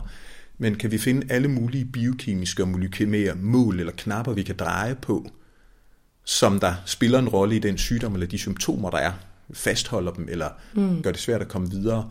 Og om det er en urt, om det er en kostændring, øh, om det er åndedrætsøvelser, meditation og mindfulness, om det er noget medicin, altså, det er jo egentlig underordnet. Det er bare forskellige redskaber. Så det bliver personligt tilpasset på mm. det niveau. Ikke? Altså også, som, bare som et andet eksempel, så skal vi nok komme videre om det, mm. for, for, for det er nogle gange nemmere at forstå, hvordan det hænger sammen. Øhm, jeg havde en klient i klinikken, som øh, der var, på, hvor man var bange for, at han var ved at udvikle øh, autoimmun hepatitis, mm. altså så øh, en leverbetændelse, der er autoimmunbetinget, øh, og som der ikke, altså egentlig var ret sund, og øh, som der også havde nogle glutenmålinger, der lå sådan i gråzonen, og det var kommet out of nowhere, så det aldrig været noget før. Mm. Og først så sagde man til at gluten kan ikke spille en rolle, fordi det, det der hedder transglutaminase antistoffer for eksempel, der har man en grænse på 7, han slog på nogle prøver på 6 og nogle på 8. Så det er ikke gluten, og det er ikke cøliaki. Han fjernede gluten og fik det mindre dårligt, men det holdt ikke op. Øh, og hans lever talte de steg langsommere, end de gjorde før. Mm. Så, okay, så der var noget der, øh, selvom hans gluten blodprøve ikke nåede et, et niveau, og det var også nede og kigge med, altså lave en endoskopi, og han havde ikke de der skader på tyndtarm, man tager cøliaki. Så begyndte vi at tænke, hvad fanden er det, der foregår her? Han begyndte også at få sådan øh, alle mulige mærkelige allergilignende reaktioner, men uden man kunne finde en årsag, så priktestede man og blodprøver ud, husstøvmider og så videre. Der var ikke rigtig noget, der hang sammen, men han fik nogle gange udslag af nællefeber, snu og hoste og så videre. Det var øh, under covid-19. Så det, der var sket, det var, at ham og hans kone, de havde så konverteret deres udskur til hjemmekontor. Og det var et gammelt skur, hvor der var sådan rimelig meget skimmelsvamp i. Mm. Så, han, ikke, så de havde begyndt at sidde i det non-stop. Og han havde ikke, for han havde skimmel normalt ting, så får du altså sådan klare lungeproblemer. Han fik nogle gange nogle lungeanfald, men det var ikke, når han sad i skud, og det var ikke hele tiden. Men, det, men, men så tog vi nogle prøver, der viste, at der faktisk var ret høj immunaktivering af skimmel. Så han havde altså ændret sit arbejdsmiljø for at have et hjemmekontor, han kunne sidde hjemmefra, fordi ham og konen, de syntes ligesom, mm. huset, det skulle være huset, og så kunne de tage deres øh, udskuer, de boede ret lækkert, så det var, øh, og så konverterede det, men der er så blevet eksponeret for skimmel som der så for ham har ligget og prikket til hans immunforsvar, så det begynder at reagere på gluten, det begynder at reagere på hans lever, han får sådan nogle allergilignende reaktioner, uden man kunne finde, altså uden der var en direkte trigger. Øh, så han så stopper med gluten, selvom det ikke er helt nok, det hjælper noget, men da han kommer ud mm. af det hjemmekontor, så går der tre måneder, så er symptomerne væk. Men han har ikke de klassiske, normalt i skimmel, okay, så sidder du hele tiden og ja. hoster, sådan, altså klassiske luftvejsproblemer, og, og, og, og på en blodprøve, han havde ikke øh, allergisk reaktion på skimmel, men der var nogle andre markører, når vi målte i privat regi. Men det er jo et super interessant ja. eksempel, lidt ligesom det med dig, godt nok i en anden skala, men det her med, ja. i stedet for at tage den her person og sige, okay, så giver vi dig en mulig medicin for at dæmpe de symptomer, ja. du nu har, så finder vi ud af, hvad det kommer af, og ja. rykker dig ud af det skur. Lige præcis, ja. ja og det er jo sådan, ja, ja ret soleklart ja, ja. eksempel, ikke? Og faktisk er det også sådan, nu kan han godt tåle at spise gluten nogle gange. Hans glutenantistoffer er normale. Hvilket, hvis det var ægte cøliaki, burde ikke kunne lade sig gøre. Jo, han kunne godt få antistofferne ned, men så vil han få en reaktion, de vil stige igen. Det er jo functional medicine i en nødskal, man siger, hvem er du, hvad foregår der? Er der nogle ting, også når man kigger bagud, så helbredshistorien laver en helt tidslinje? Altså, så er det virkelig to spørgsmål, man vil besvare. Er der noget, du skal begynde at gå i gang med, tilføje, gøre mere om det er basal sundhed, eller du skal have D-vitamin, eller de her mælkesyrebakterier, eller hvad det nu er, er der noget, du skal mindske, eller der skal helt væk. Og der kan være sådan nogle ting, okay, generelt, du er for stresset, du mm. drikker for meget, du spiser for mange kalorier, du spiser for meget noget usundt, men det kan også blive det der helt, hov, du rykker ind i noget skimmel, selvom du ikke har klassiske skimmelreaktioner, der gør, at du begynder at reagere på alt muligt.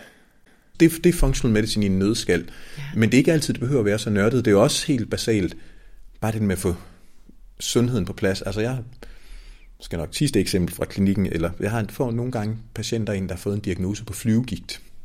Flyvegigt? Det er, hvor man siger, så har du, du ved, så har du ondt i albuen den ene måned, og så har du ondt i skulderen den anden, og sådan noget, og man scanner sig, vi kan ikke se ledforandringer, måske godt se, at der er lidt hævelse og sådan noget.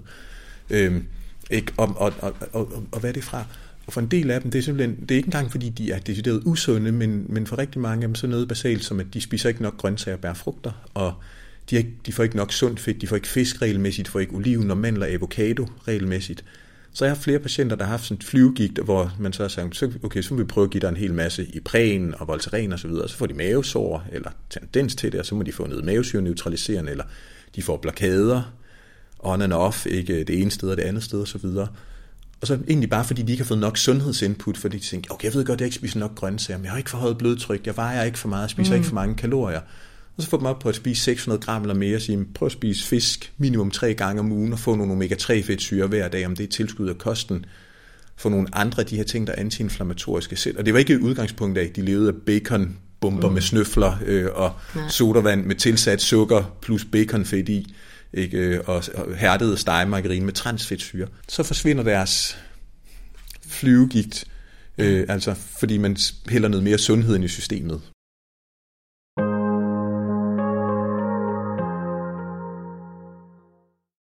Og Omar, det leder måske meget godt til mit næste spørgsmål, fordi det lyder som om, der er nogle ting, der er ret generelle. Altså nu ja. nævner det her krams, ja. som er kost, rygning, alkohol, motion og så... Søvn og stress og det sociale, sociale og sådan psykosociale. Er der ikke også noget med, at vi er forskellige? Altså, i hvor høj grad giver det mening at leve efter de her generelle råd, og hvor meget skal vi tænke over eller prioritere, at vi også er forskellige? Ja.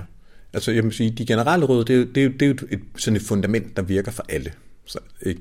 så det er jo der, man skal starte. Altså ligesom man er nødt til at sætte rammen. Og så kan man jo, man kan tænke det på den måde at sige, hvis det ikke er nok, så er okay, du, folk en person, der spiser ret sundt, og ikke ryger og ikke drikker for meget og motionerer osv. Okay, men de bliver ved med at have symptomer, gener noget dag, driller dem, eller have en sygdom. Så må man begynde at sige, er der noget mere? Altså skal vi til at se på det her personlige eller individuelle? Hmm. Men det er jo super vigtigt at få det generelle på plads først. Ikke? Øhm, ikke? Så, så, så, det, så det er heller ikke, fordi alle de skal starte med, nu skal jeg have min helt personlige, specielt tilpassede plan af kosttilskud og urter og druer og hvad ved jeg. Men tænk, få bunden på plads først, eller fundamentet, og hvis det ikke er nok, som end hvis man er enormt interesseret, det super nørde med ting, mm. ikke? eller at der er noget, og man har en diagnose, eller bare sige, der er et eller andet, der bliver med, min krop brokker sig på en eller anden måde, så må man begynde at sige, hvad kunne det være? Ja. Og der kan, der kan, så på den måde kan vi være forskellige, ikke? altså sådan, som eksempel, hvordan folk er forskellige, så kan man tage nogle af de fødevarer, der virkelig kan sætte food i som siger gluten, så nogen siger, nej, du ved, det, du kan ikke engang tænke på det, det er jo værende at rulle sig i Novichok. Og er der nogen, der ikke tåler gluten? Helt sikkert. Og er alle blevet diagnostiseret? Overhovedet ikke. Øhm, men det er ikke det samme, som alle skal leve med at spise gluten. Generelt det skulle da skide sundt at spise fuldkornspasta og rugbrød og havregryn og så videre. Ikke? Øhm, men hvis du så er en af dem, der ikke tåler gluten, så skal du pille det ud, selvom fuldkorn og fibre er gode og sunde. Så det der med at følge de generelle råd, og så derefter sige, er der noget, der stadig irriterer mig? Ja. Hvis ja, så dyk videre. Så man, ja, så man går videre. Og det, og det er klart, det åbner jo til en Pandoras boks, fordi der er alle mulige ting, det kan være, hvor man så selv må begynde at dykke ned i nogle ting, eller alliere sig med nogen, der ved noget, så man kan lave sådan en systematisk ja. afprøvning, eller nysgerrig undersøge, hvordan, altså for det er også, når, øh, altså for mig selv måtte jeg jo også afprøve mange forskellige ting kostmæssigt, for at, mm. før jeg fandt ud af, hvad det var, der virkede, altså bidrag til min sundhed, og øh, få styr på de her diagnoser og symptomer, og hvad det var, der ikke virkede. Men det, ikke, det vil være, jeg vil være en arrogant idiot, jeg tænkte lige præcis sådan, som jeg spiste alle andre mm. med en, inflammatorisk tarmsygdom eller med andre autoimmunsygdomme skulle spille. Det, der virkede for mig, det var jo faktisk måske det, man godt kunne kalde for en ægte jægersamlerkost. Altså mm. grøntsager, bær, frugter, fisk, skalddyr, rovn, øh, fjerkræ, lidt kød, ingen mejeriprodukter, ingen kornprodukter, hverken med eller uden gluten, ikke nogen af de her bearbejdede ting. I dag kan jeg godt spise nogle af de ting efter lyst. Ja. Øh, og, og, øh, men, men, men for andre, så får de det jo super meget bedre, hvis de spiser mere sådan plantebaseret, vegansk-agtigt med tarmproblemer. Så det er det der lidt mere individuelle, men ja. hvis vi lige så prøver at dobbeltklikke på kodet i Krams, ja. Ja. og ser på de generelle regler, er der ja. noget der, du kan sige sådan generelt, den her kost er sund for alle? Ja, altså et godt, rigtig godt udgangspunkt, det er det, jeg kalder for te-tallerkenen, eller mm. te-tallerkenmodellen. Så hvis man forestiller sig, eller ikke forestiller sig, man tager en tallerken og lægger te henover, så får man jo tre sektioner, man får alt over teet, det er 50 procent, så halvdelen, og så får man to fjerdedele. Og den der halvdel op top, det bør være grøntsager, og frugt.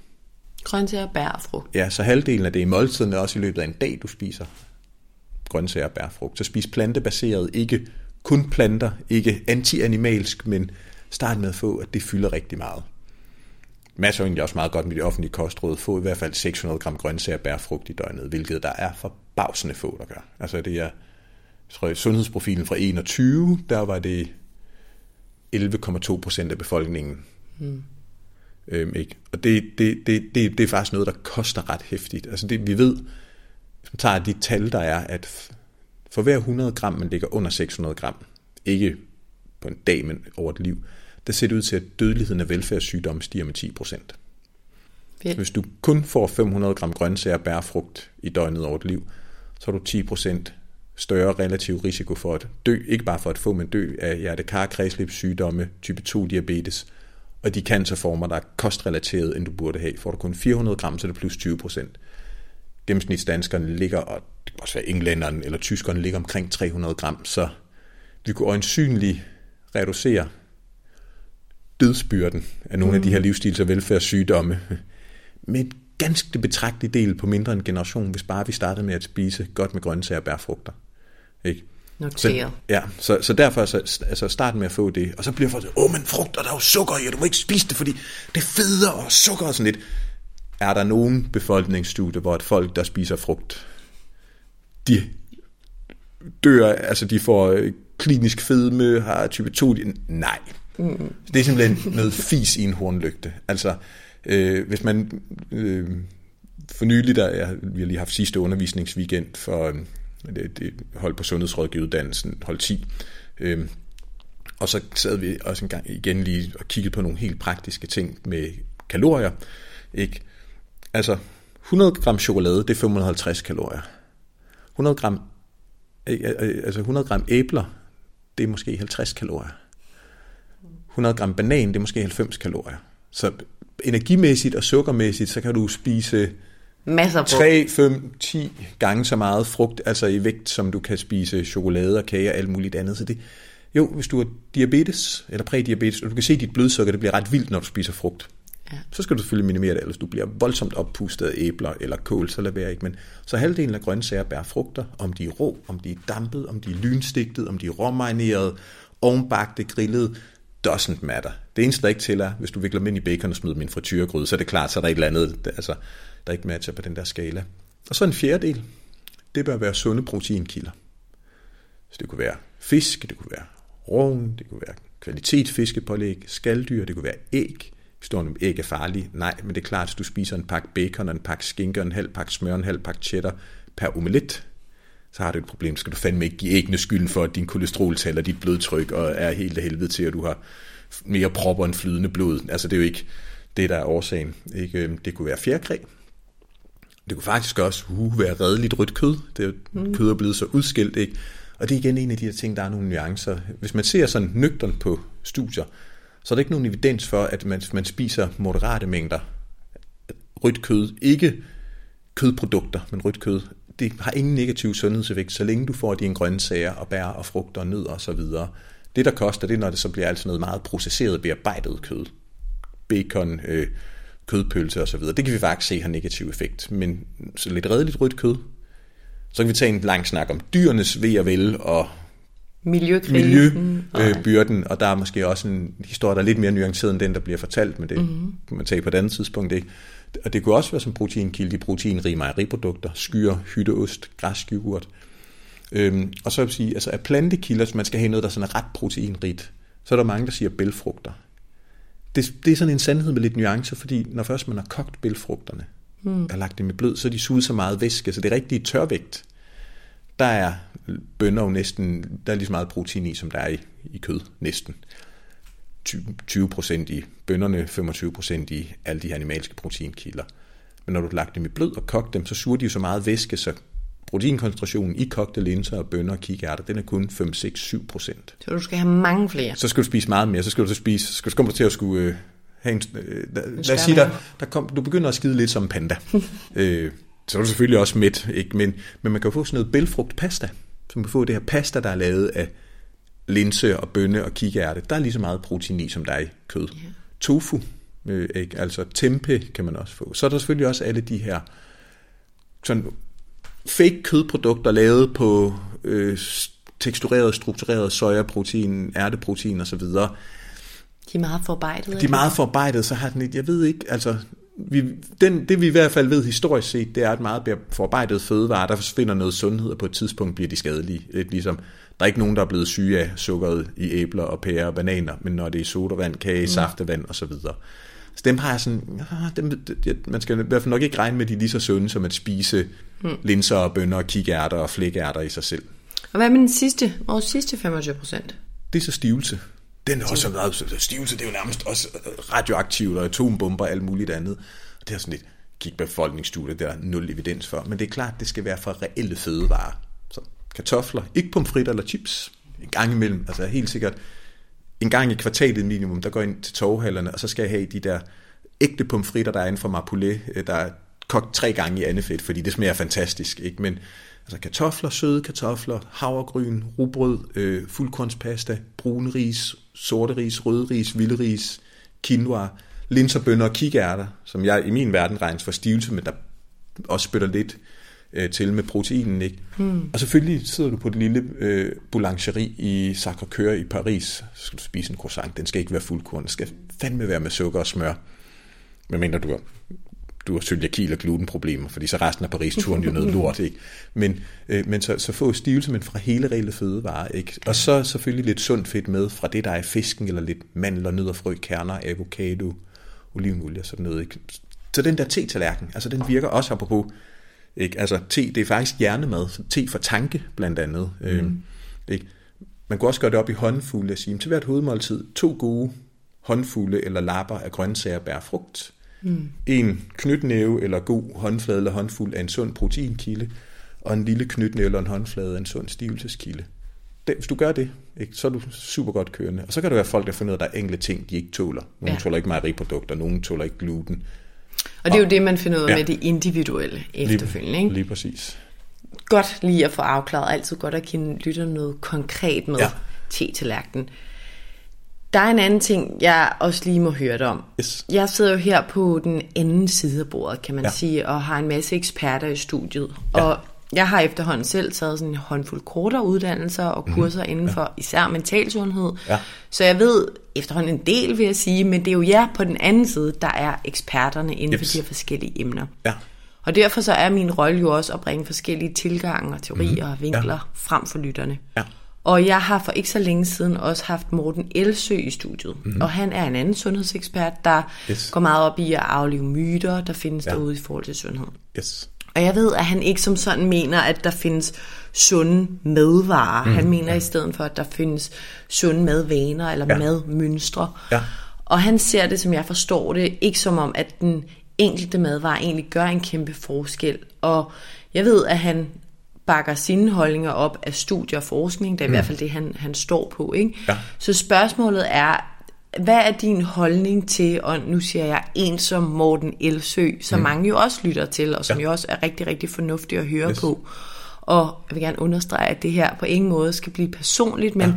jeg spørger kun, fordi jeg tænker, at der er nogle af lytterne, der kan sidde derude med et lignende spørgsmål, hvis mm. de også ja. har lyttet med til, ja. til afsnittet. Så hvad er dit perspektiv på det?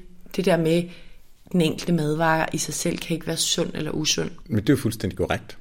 Altså der, så der er jo virkelig ikke nogen øh, divergens eller dissens, fordi øh, øh, altså, hvis du spiser masser af broccoli, men ikke spiser andet, er der alle mulige ting, vi kunne begynde at se på molekylært i broccoli, der er sunde, fibrene, isotiocyanaterne, K-vitaminen, folsyren, kalium osv. Ja, men hvis du lever broccoli og bacon, eller bacon og broccoli, så er det jo ret ligegyldigt. Så det er jo det overordnede mønster. Altså det er også, som siger med te-tallerkenen, den, det kan du sige, alle 21 måltider altså i løbet af en uge, de skal kun være te-tallerken. Og ikke, også når vi kigger på den der generelle sundhed på befolkningsniveau, det er ikke enkelte fødevarer, det er måder at spise på, og proportionerne af ting. Er sukker mm. farligt? Nej. Men der er rigtig mange, der får så meget af det, at de får for mange kalorier, eller at det tager pladsen fra andre ting, ikke? eller at det måske også begynder at have nogle andre biologiske effekter, mens du kommer til at fuld sukker i, eller kommer til at fuld sukker i din te hver til din 5 o'clock afternoon tea. Det er da fuldstændig ligegyldigt. Altså så selv, faktisk... selv hvis du har diabetes. Så, så, så for jeg tror, fordi Morten, han taler jo rigtig meget til den der generelle sundhed, også siger, for at starte med at få de der grundlæggende ting på plads, og som der er jo rigtig mange folk, der ikke har. Men så kan der være folk, der har behov for at gøre noget mere, men det er måske det ikke, det er ikke, det er ikke altså, Morten og jeg er faktisk ret gode venner, vi kender hinanden, og vi er jo egentlig enige om mange ting, men der er også det forskel, hvad er det for et klientel, mm. vi har, eller jeg har, taler også om den her generelle sundhed, men så er der folk, der kommer til mig og siger, prøv altså apropos ham, der siger, jeg kan ikke forstå, hvorfor jeg begyndte at få øh, noget, der ligner en autoimmun leverbetændelse under opsejling, og jeg har nogle blodprøver, der siger, at det ligner noget cøliaki, men tyndtarmsbiopsien ligner det ikke, og jeg får at vide, at det ikke gør nogen forskel, men jeg kan mærke en forskel, og selvom jeg ikke spiser det, så bliver mit levertal dårligere og dårligere, og så får jeg sådan noget mærkeligt allergilignende det er jo super individuelt for ham. Så, mm. det, nu, så hvis man så nu sagde til alle, du må ikke spise gluten, fordi så får du autoimmun hepatitis, eller alle, der sætter sig ud udskuder, hvor der sikkert er lidt mere skimlet end andre steder, så bliver du pissehammerende syg. Mm. Overhovedet ikke. Så det er jo egentlig ikke der er egentlig ikke nogen, altså, der er egentlig ikke nogen, nogen uenighed.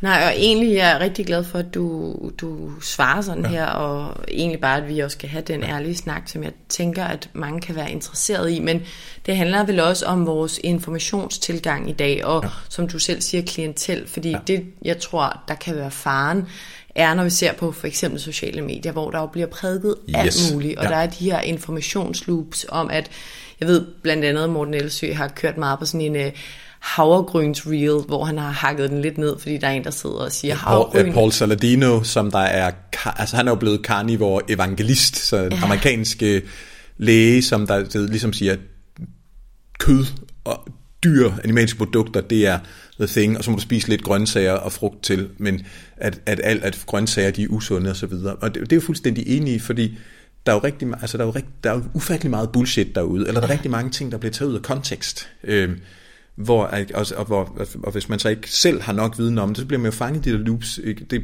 kommer til, altså, et citat fra noget, jeg sagde til en amerikansk konference, hvor folk de øh, lige pludselig så lidt forkert ud. Det er jo ikke på grund af, at jeg sagde måden, jeg sagde, jeg sagde det på sig. Single factor thinking is the source of the biggest fuck-ups in biology, medicine and healthcare. Og da jeg så sagde fuck-ups, du ved, uh, i USA, og det her, det var faktisk for 10 år siden, allerede dengang var man lidt pysenys. Nå. Men, men det er jo rigtigt, så når folk de siger, at det er den her ene mekanisme eller fødevare eller ting, så så kan du ikke se skoven for bare træer. Ikke? Ja. Fordi bare også, hvis du ser både i sådan den offentlige, altså jeg sige, den generelle øh, ernæring, ikke? I 80'erne og 90'erne, der var kolesterol og mættet fedt fjenden. Så bare det ikke var kolesterol og mættet fedt i, så var alt godt. Hvad fik vi så? Masser af transfedtsyre i hærdede øh, plantefedtstoffer. Det slog mm. fandme folk ihjel, ikke? Og så, så blev det til, nej, det er kulhydrater, der øh, fjenden der i 2000'erne. Altså, der er stadig nogen, der tror det ikke. Bare det er low carb, så er det godt. Det var heller ikke løsningen. Og så blev det til, fordi at animalske fødevarer, når man ser befolkningsstudier, ikke er sådan isoleret set ud, så skal du proaktivt spise smør og bacon og så videre, og det er usundt, hvis du ikke gør det, og du spiser det, du får tårnhøj kolesterol, så er det ingen indflydelse på hjertekarsygdom, sådan lidt øh, idioter, det I sagde der, det var forkert. Det er rigtigt, man ser i studiet, at folk, der spiser smør og sådan noget, det er ikke isoleret set overset til deres overforkalkning og blodpropper. det er altså ikke det samme som, at du nu banker dit total kolesterol op på 8, og din LDL op på 5, og så tænker de uproblematisk. Ikke? Og så blev det næste, Altså, øh, ved, nogle af de ting, der er oppe nu, ikke, øh, hvis du spiser noget, der er animalt, så er du død, før du har tykket mm-hmm. af munden, eller hvis du spiser noget, der er planter i, så er du død, før du har tykket af munden, ikke? Og så også altså det med, nu med øh, time restricted eating og så videre. Det er ikke, hvad du spiser, det er, hvornår du spiser. Så har man taget én mm. mekanisme. Det er det, der tæller for det hele. Og det fandme ikke, det passer ikke. Jo, så er der enkelte personer. Lige den patient, jeg sagde, mm. skimmel og gluten, det var altså hans nemesiser, ikke? Så det der er, at I siger egentlig langt hen vejen det samme, kigger ja. på de sunde kostvaner, og ja. det som du så beskæftiger dig meget mere med, det er folk, der så har en eller anden ting, for eksempel ham i skuret, ja. og siger, jeg kan ikke forklare det her, Nej. hjælp mig lige med at dykke ned i mig, og så kan det være, at det var skimlen eller havgrynen eller ja, ja. et eller andet, for den enkelte person. Ja, men det må mm. ikke blive fortælling, at nu skal alle Nej. andre, lad være med det, altså, og det der jo tit sker, det er jo det, der sker. med sociale medier, det er mm. også, at folk, der så oplever noget, de får vendt rækkefølgen om. Øh, altså, så de ligesom finder ud af, at når jeg gjorde det her, mm. så gik det her problem væk. Mm. Så et, nu alle andre har det problem, de skal lade være med at gøre det, men også forebyggelsen af selv samme problem, det er at lade være med det ikke. Så for eksempel, der er jo nogen med, øh, med type 2 diabetes, der finder ud af, at de får langt bedre, bedre reguleret blodsukker ved at spise low carb. Og så, så bliver argumentet, så derfor så alle skal spise low carb, og hvis ikke du spiser low carb, så får du type 2 diabetes. Men det er der ikke, altså igen, befolkningsevidens for, apropos sådan folk, der siger paleo, nogle af de befolkninger, man har fulgt i sådan øh, folkefærd på Stillehavsøer, de fisker, så de spiser selvfølgelig en del mm. skalddyr og fisk og rovn, men de spiser enormt mange rødder, altså sådan noget sød kartoffelagtige ting. Det var 70% af deres kalorier fra kulhydrater. De har ikke type 2 diabetes. Mm. De er ikke bufedme. De har ikke prædiabetes og insulinresistens. Så nogle gange sker det også det, at folk, altså de faktisk vender kausaliteten om. Men det er jo virkelig noget at være opmærksom på, når man ja. følger med på de sociale medier, det, ja, ja. fordi vi kan jo også godt lide den der confirmation bias ja, effekt, ikke? Ja. Altså, uh, der er noget, jeg tror på, nu har jeg hørt en eller anden sige det på SoMe, ja. så tror jeg endnu mere på det. Ja. At vi skal være, vi skal være lidt opmærksomme yep. på det, ja. vi, ja, ja. lytter til, ikke? Jamen, jamen, det skal vi, og ikke bare med sundhed, men det hele taget de her tider med sociale medier. Mm. Ikke? Altså, det er jo både fantastisk, men det er også et problem, men, altså, at vores moderne miljø, det er fantastisk, men der er nogle ting, vi ikke er designet til, fordi i virkeligheden vi er mindre kritiske, end vi tror, og vi, medmindre man hele tiden reality-checker sig selv, man søger stammer og fællesskaber også, der bekræfter det, ikke? Ja. Så man siger, jamen det er jo det er der evidens for, fordi hvad var det, man hørte en på sociale medier, der sagde, at det, det var videnskabeligt rigtigt, og mm. han havde, eller hun havde en eller anden titel. Så er det bare sådan, det er, ikke? ikke? Men det er jo, altså... Ikke nødvendigvis. Det er ikke nødvendigvis sådan, ja. og ikke også folk, der bliver hissige, hvis der er nogen, der oplever noget andet, der virker for mm. dem, i stedet for at sige, super fedt, det er det, der virker for dig, ikke? Altså det er ligesom, at øh, nogle folk, de skal simpelthen giftes, fordi det er ligesom det, det rigtige for dem, og, og andre siger, de skal ikke giftes, så det er rigtigt for dem. Fantastisk for begge par, hvis de er glade. Eller du hvem skal være den hjemmegående forælder? Er det den biologiske mand, den biologiske kvinde? Er det dem begge to? ikke? Og der er alle mulige varianter. Ikke? Og så folk, der siger, åh, nå, du er kvinde, og du går hjemme. Ej, du undergraver også øh, alt kvindearbejde, og kvinder er nu tilbage til kødgryderne. Men, men hvis det er for det par, og den kvinde og den mand, det er fantastisk.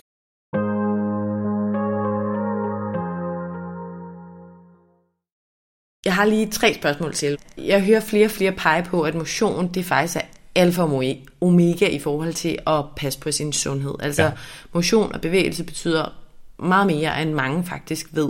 Yep. Hvis du nu skulle vælge mellem de her to ting, jeg ved godt, de begge to er i dine øh, krams. Kost eller motion?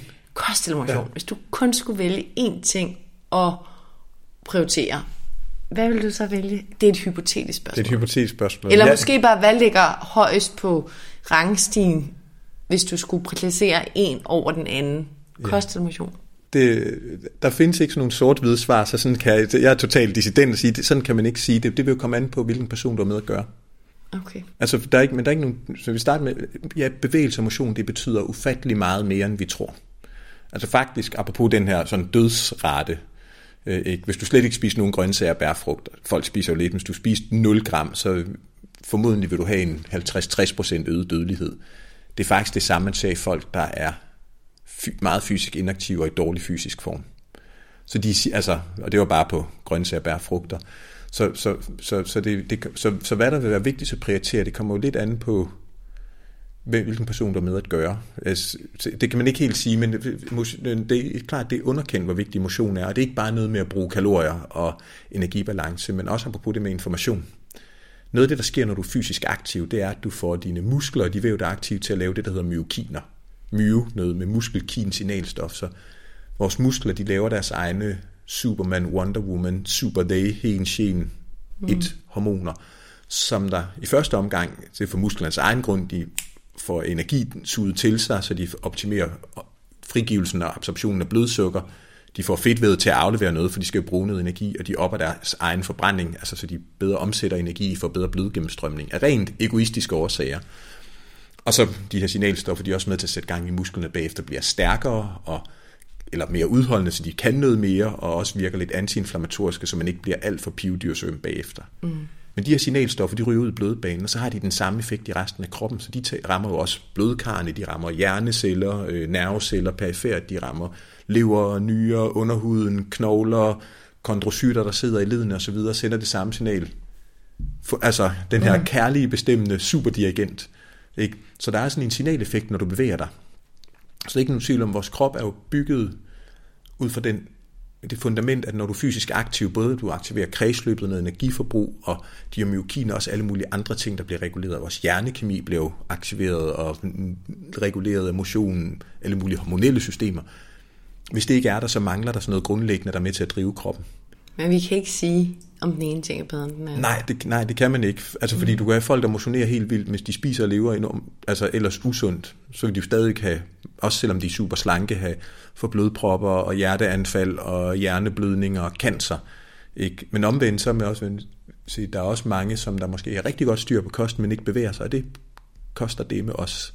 Altså, jeg er jo nogle gange øh, skal man sige, vidne til, enten i den virkelige verden eller den digitale verden, sådan nogle hundeslagsmål mellem folk, der kommer fra, pas på, jeg ikke fornærmer nogen, det kommer nok til alligevel, men den lidt mere øh, hippie del af helseverdenen, øh, og så, så sidder de og hater på siger, en eller anden person, der dyrker masser af sport, og egentlig også spiser ret sundt, men så drikker de noget Pepsi Max. Og så, du drikker Pepsi Max, det får du cancer af. Ikke nogen evidens for. Ikke? Og, så, og så kigger man på vedkommende og siger, det kan godt være, at alt dit slik det er lavet af sorte dadler og kokos, eller sorte bønner og dadler og jomfru kokosolie og kokospalmesukker, men du vejer faktisk 15 kilo for meget, ikke i et udseende perspektiv, men i et fysiologisk perspektiv. Men du bevæger dig ikke særlig meget, fordi jeg spiser jo kun økologisk og biodynamisk og så videre, og helt rent og clean. Sådan lidt. Øh, du kunne godt spise markant mindre clean, og så begynde at bevæge dig, det vil gøre så meget mere for din sundhed end ikke.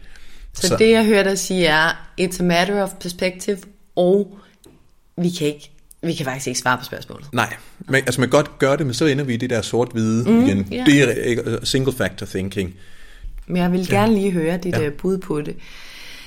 Det næste sidste, det var det her, jeg talte om i starten, som jeg egentlig synes, du har svaret lidt på, men det er det her med, du siger jo, det er vigtigt, at vi ikke går op i sundhed for sundhedens skyld, og ja. jeg ved, at du lever meget mere sundt, end yes. jeg gør, men ja. jeg, jeg ved i hvert fald, at der også er mange af mine venner, der synes, jeg lever ekstremt ja. sundt.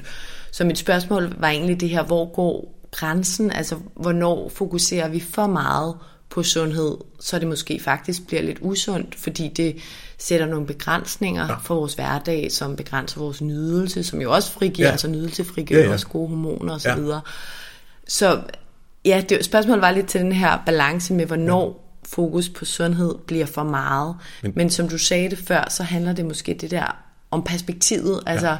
både, hvad er det for en omsorg, vi giver os selv, men ja. også er der noget galt med mig? Altså har ja. jeg det godt, eller ja. har jeg det ikke godt? Ja, jamen både det har jeg det godt, og har jeg det ikke godt, og er de der grundlæggende sundhedsmarkører, hvis de er på plads, hvis dit blodtryk er på plads, og, og vægten er inde i det sunde område, og, det, og vi taler ikke om, at det skal stå myndeslanke og sådan noget, det er slet ikke det, der er tanken ikke, og du ikke har forhøjet blodsukker, din kolesteroltal er på plads, og du ikke har hjerterytmeforstyrrelse osv., så behøver du ikke altså at gøre meget mere. Øh, så, så er du godt kørende. Ikke? Så, så, og så, jeg tænker, der hvor det også bliver usundt, det er når det bliver en obsession, og det lige pludselig bliver drevet af skam og skyld, og, altså så det, det bliver nogle negative konnotationer, nogle negative følelser, der er i spil med det. Jeg skal gøre det her, fordi mm. ellers er jeg forkert, det er forkert, eller så føler jeg mig skamfuld, fordi jeg spist en croissant, eller en snøffel, eller en hotdog, eller sådan noget, ikke? Og så går man rundt som en helt, åh, ikke? Eller når det bliver sådan, jeg kan ikke tude at spise med venner og familie. Man kan jo godt tage ud og spise og sige, jeg gider ikke at drikke to flasker rødvin, fordi så jeg bliver stangstiv, eller syv breezers, eller hvad det nu er. Eller jeg har så ikke lyst til at spise syv kager, jeg spiser bare én kage. Ikke? Øhm, så, så det er ikke fordi, man så er nødvendigvis bare siger, så nu skal du gå ind og spise leve til stedet usundt. Men det er jo der, hvor det bliver restriktivt, så det begynder at gå ud over. Altså mm. fylde hele tiden og bliver en, op, sådan, altså en obsession, øh, ikke? Og, og, og, og der bliver rigtig meget skam og skyld involveret, ja. fordi så begynder det at gå ud over vores mentale sundhed i rigtig høj grad, eller begynder at begrænse os socialt og i vores relationer. Altså selvfølgelig er også nogle gange nogle sociale relationer, man skal ændre. Folk, der drikker noget af det, de, hvis de vil drikke mindre eller ikke drikke en alkoholiker der, de kan jo ikke hænge ud med de mennesker, mm. som de drak sammen med. Medmindre de også har bestemt sig for ikke at drikke længere. Ikke? Men det er jo der, det er der, så der er helt sikkert, der er også et problem med nogen, der har ortoreksi, altså hvor det er sygelig fokus på sundhed, eller også der, hvor de har en adfærd, de synes er sund, der faktisk ender med, at det bliver usundt. Mm. Altså så de træner så meget, de overtræner, ikke? Øh, eller kvinder, der er så fokuseret, biologiske kvinder, der er så fokuseret på kalorier, og kommer så langt ned i vægt, eller får lavet energiindtag eller næringsindtag, at deres cyklus stopper, og mm. så videre. Og det, det er der helt sikkert også folk, altså, der har det problem, men der er jo langt flere, det er den anden boldgade, altså det er for meget. Jeg tager to ting med fra det, du siger. Et er, som jeg kommer til at tænke på, det er ikke noget, du siger, men det er det der med, at man skal blive på sin egen banehalvdel, for jeg tror også, mange kan tænke sådan, for eksempel får jeg også en kommentar nogle gange, sådan, mm. du lever bare så sundt. Altså det der med, at man skal lade, og det kan jeg også tænke ja. om andre, ja, ja. men at man måske skal lade være at tænke over, hvad andre gør, fordi ja. faktum er, og det er jo så den anden pointe, at man skal kigge ind i sig selv. Altså, yes, hvorfor ja. gør jeg det? Ja. Gør, hvad er det styret af? Er det styret ja. af, at jeg vil have det bedre, eller er det styret af frygt og skam og ja. begrænsninger? Så jeg tror, hvis vi kan lykkes med de to ting, altså lade andre passe deres egen butik, ja. og kigge på, hvorfor gør vi det, vi selv gør, Eps, ja. og forhåbentlig have en reel, fornuftig årsag til det, ja. så kan vi leve sundt på en sund måde. Ja, jamen, det, det giver mening. Jamen, det giver mening, og, og, og faktisk rigtig meget det med nogle gange blive på egen bane, banehalvdel og fletnippet i forhold til andre mennesker. Altså både hvis man begynder u, øh, uinviteret at kommentere andres usundhed. Altså hvad fanden biler du dig ind? Mm. Eller hvad fanden biler man sig ind? De fleste gør det absolut bedst, ikke? Så folk, der sådan, når man ser på sociale medier eller andet, du spiser da også så meget kage. Tror du ikke, den person, de måske godt er klar over, at de eventuelt spiser mere kage end godt er, men der er en hel masse gode grunde til, at de gør, som de gør? Jo, det tror jeg. Tror du så, det bidrager, at du skriver en eller anden dum kommentar på deres Facebook eller Instagram, eller en nedladende eller provokerende, eller en person siger, siger nej, det tror jeg ikke. Altså, så ja, der er faktisk noget, altså det ved jeg, Morten Elsø var oppe, ikke? Altså, at, at han er sådan meget, men lad være med at kommentere andre folks mad. Hmm. Medmindre de inviterer dig til en dialog om det, lad være med at kommentere deres sundhedstilstand og deres livsstil og adfærd, medmindre de ja. siger, jeg, jeg, der, jeg, noget, jeg godt vil lave om, jeg vil gerne have hjælp. Eller også så bare være nysgerrig og høre, hvad gør du, hvorfor gør du det, hvad mm. får du ud af det, men uden alt muligt andet. Ja. Til allersidst vil jeg gerne ja. stille et spørgsmål, Omar, som jeg altid stiller. Hvis du her til slut skal nævne to ting, råd eller læringer, som du især gerne vil give til eller gentage for lytterne, baseret ja. på din viden og erfaring og historie i relation til at leve sundt. Ja. Hvad vil du så fremhæve her til sidst? Jamen, altså start med kramsfaktorerne. Mm. Og apropos krams, øh, så tænk, tænk sundhed ind i det her informationsperspektiv, eller adfærd, hvordan du spiser og lever og din adfærd. Altså du kan tale pænt og kærligt og motiverende og opløftende og inspirerende til dig selv med det du gør. Eller også kan du tale ret grimt og ubehageligt og ubehøvlet og nedladende og underminerende og sjoflende. Og har vi ikke alle sammen lyst, et ønske om noget mere krams og noget kærlighed i livet på alle mulige planer og niveauer. For så bliver der igen så det med sundhed, vi taler om det som en vej ind i glæde, energi, vitalitet, overskud, noget godt, noget jeg skal gøre, og hvis jeg ikke gør det, eller skal gøre noget, der er forkert, så bliver jeg syg. Selvfølgelig også tænke om på den lange bane. Hmm. Sandsynlighed for, at det går mindre godt for dig, er større med en mindre hensigtsmæssig adfærd, men vent om, så det bliver den vinkel, det perspektiv. Ja. Jeg taler tit om selvomsorg her, ja. ikke så meget i podcasten, nok mere på min Instagram-profil. Ja. Det kommer i hvert fald tit op, og som jeg hører det, så bliver det jo en form for selvomsorg. Det tror jeg også, ja. vi talte om ja. tidligere. Ikke? Men se kost og bevægelse og andre gode ting, som ja. vejrtrækning og meditation og hvad det nu er, som selvomsorg, Lige i stedet for ja. som pligt. Ja. Mm. Tusind tak, fordi du havde lyst til at være med i dag. Jeg er ret sikker på, at du har givet lytterne nogle gode perspektiver med på vejen, og jeg er rigtig glad for, at du var her og vil dele ud af din viden og erfaring. Fedt, og tak for invitationen. Det var så lidt. Og for jer, der lytter med, tak fordi I lytter. Jeg håber, at vi har kunne bidrage med noget. Så. Mm, det håber jeg også.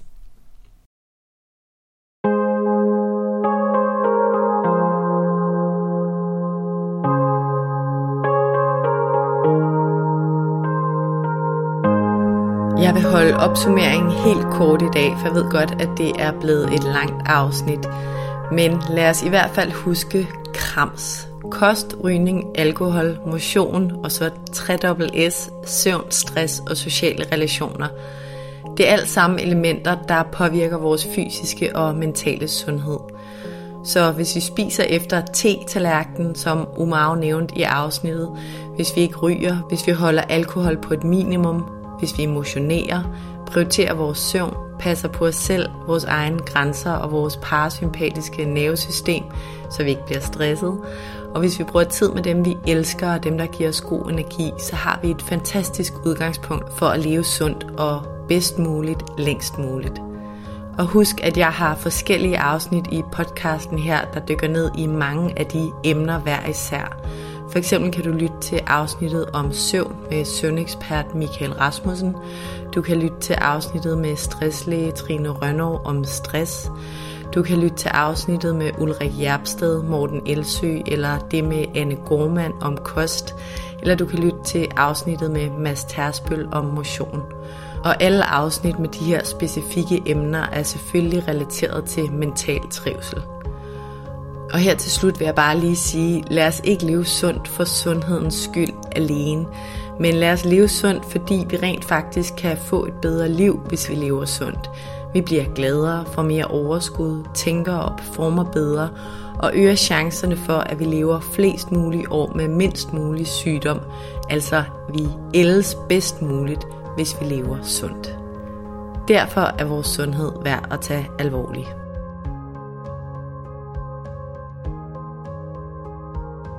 Og så bare en lille note om næste afsnit af podcasten, hvor jeg har Morten Svane i studiet. Jeg har haft et andet afsnit, hvor jeg har fokuseret på, hvad det kan betyde for kvinder at være i 30'erne uden børn eller uden partner.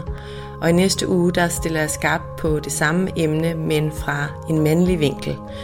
Fordi det kan betyde noget for både kvinder og mænd at være i den her situation, hvor man er et andet sted i livet end mange af dem omkring en og man gør noget andet end det, som samfundet dikterer som værende det mest normale.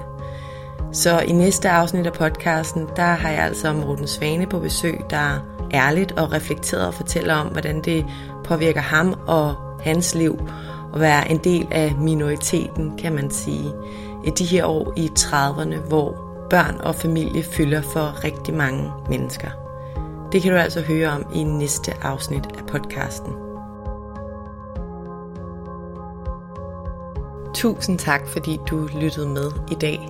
Hvis du kunne lide det, du hørte, så husk, at du nemt og gratis kan støtte podcasten ved at dele, at du lytter med på sociale medier. Husk at tagge Mindcare Collective. Det betyder helt vildt meget. Hvis du kan lide podcasten, kan du også støtte den ved at rate eller anmelde den i din podcast-app, og ved at trykke på subscribe-knappen. Så ved du også altid, hvornår der udkommer et nyt afsnit.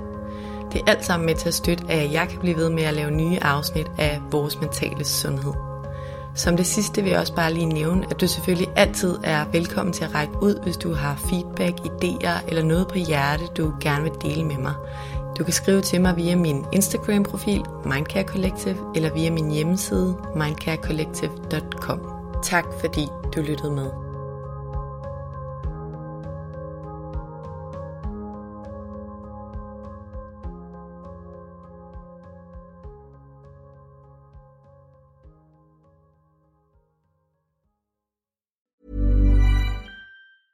Planning for your next trip?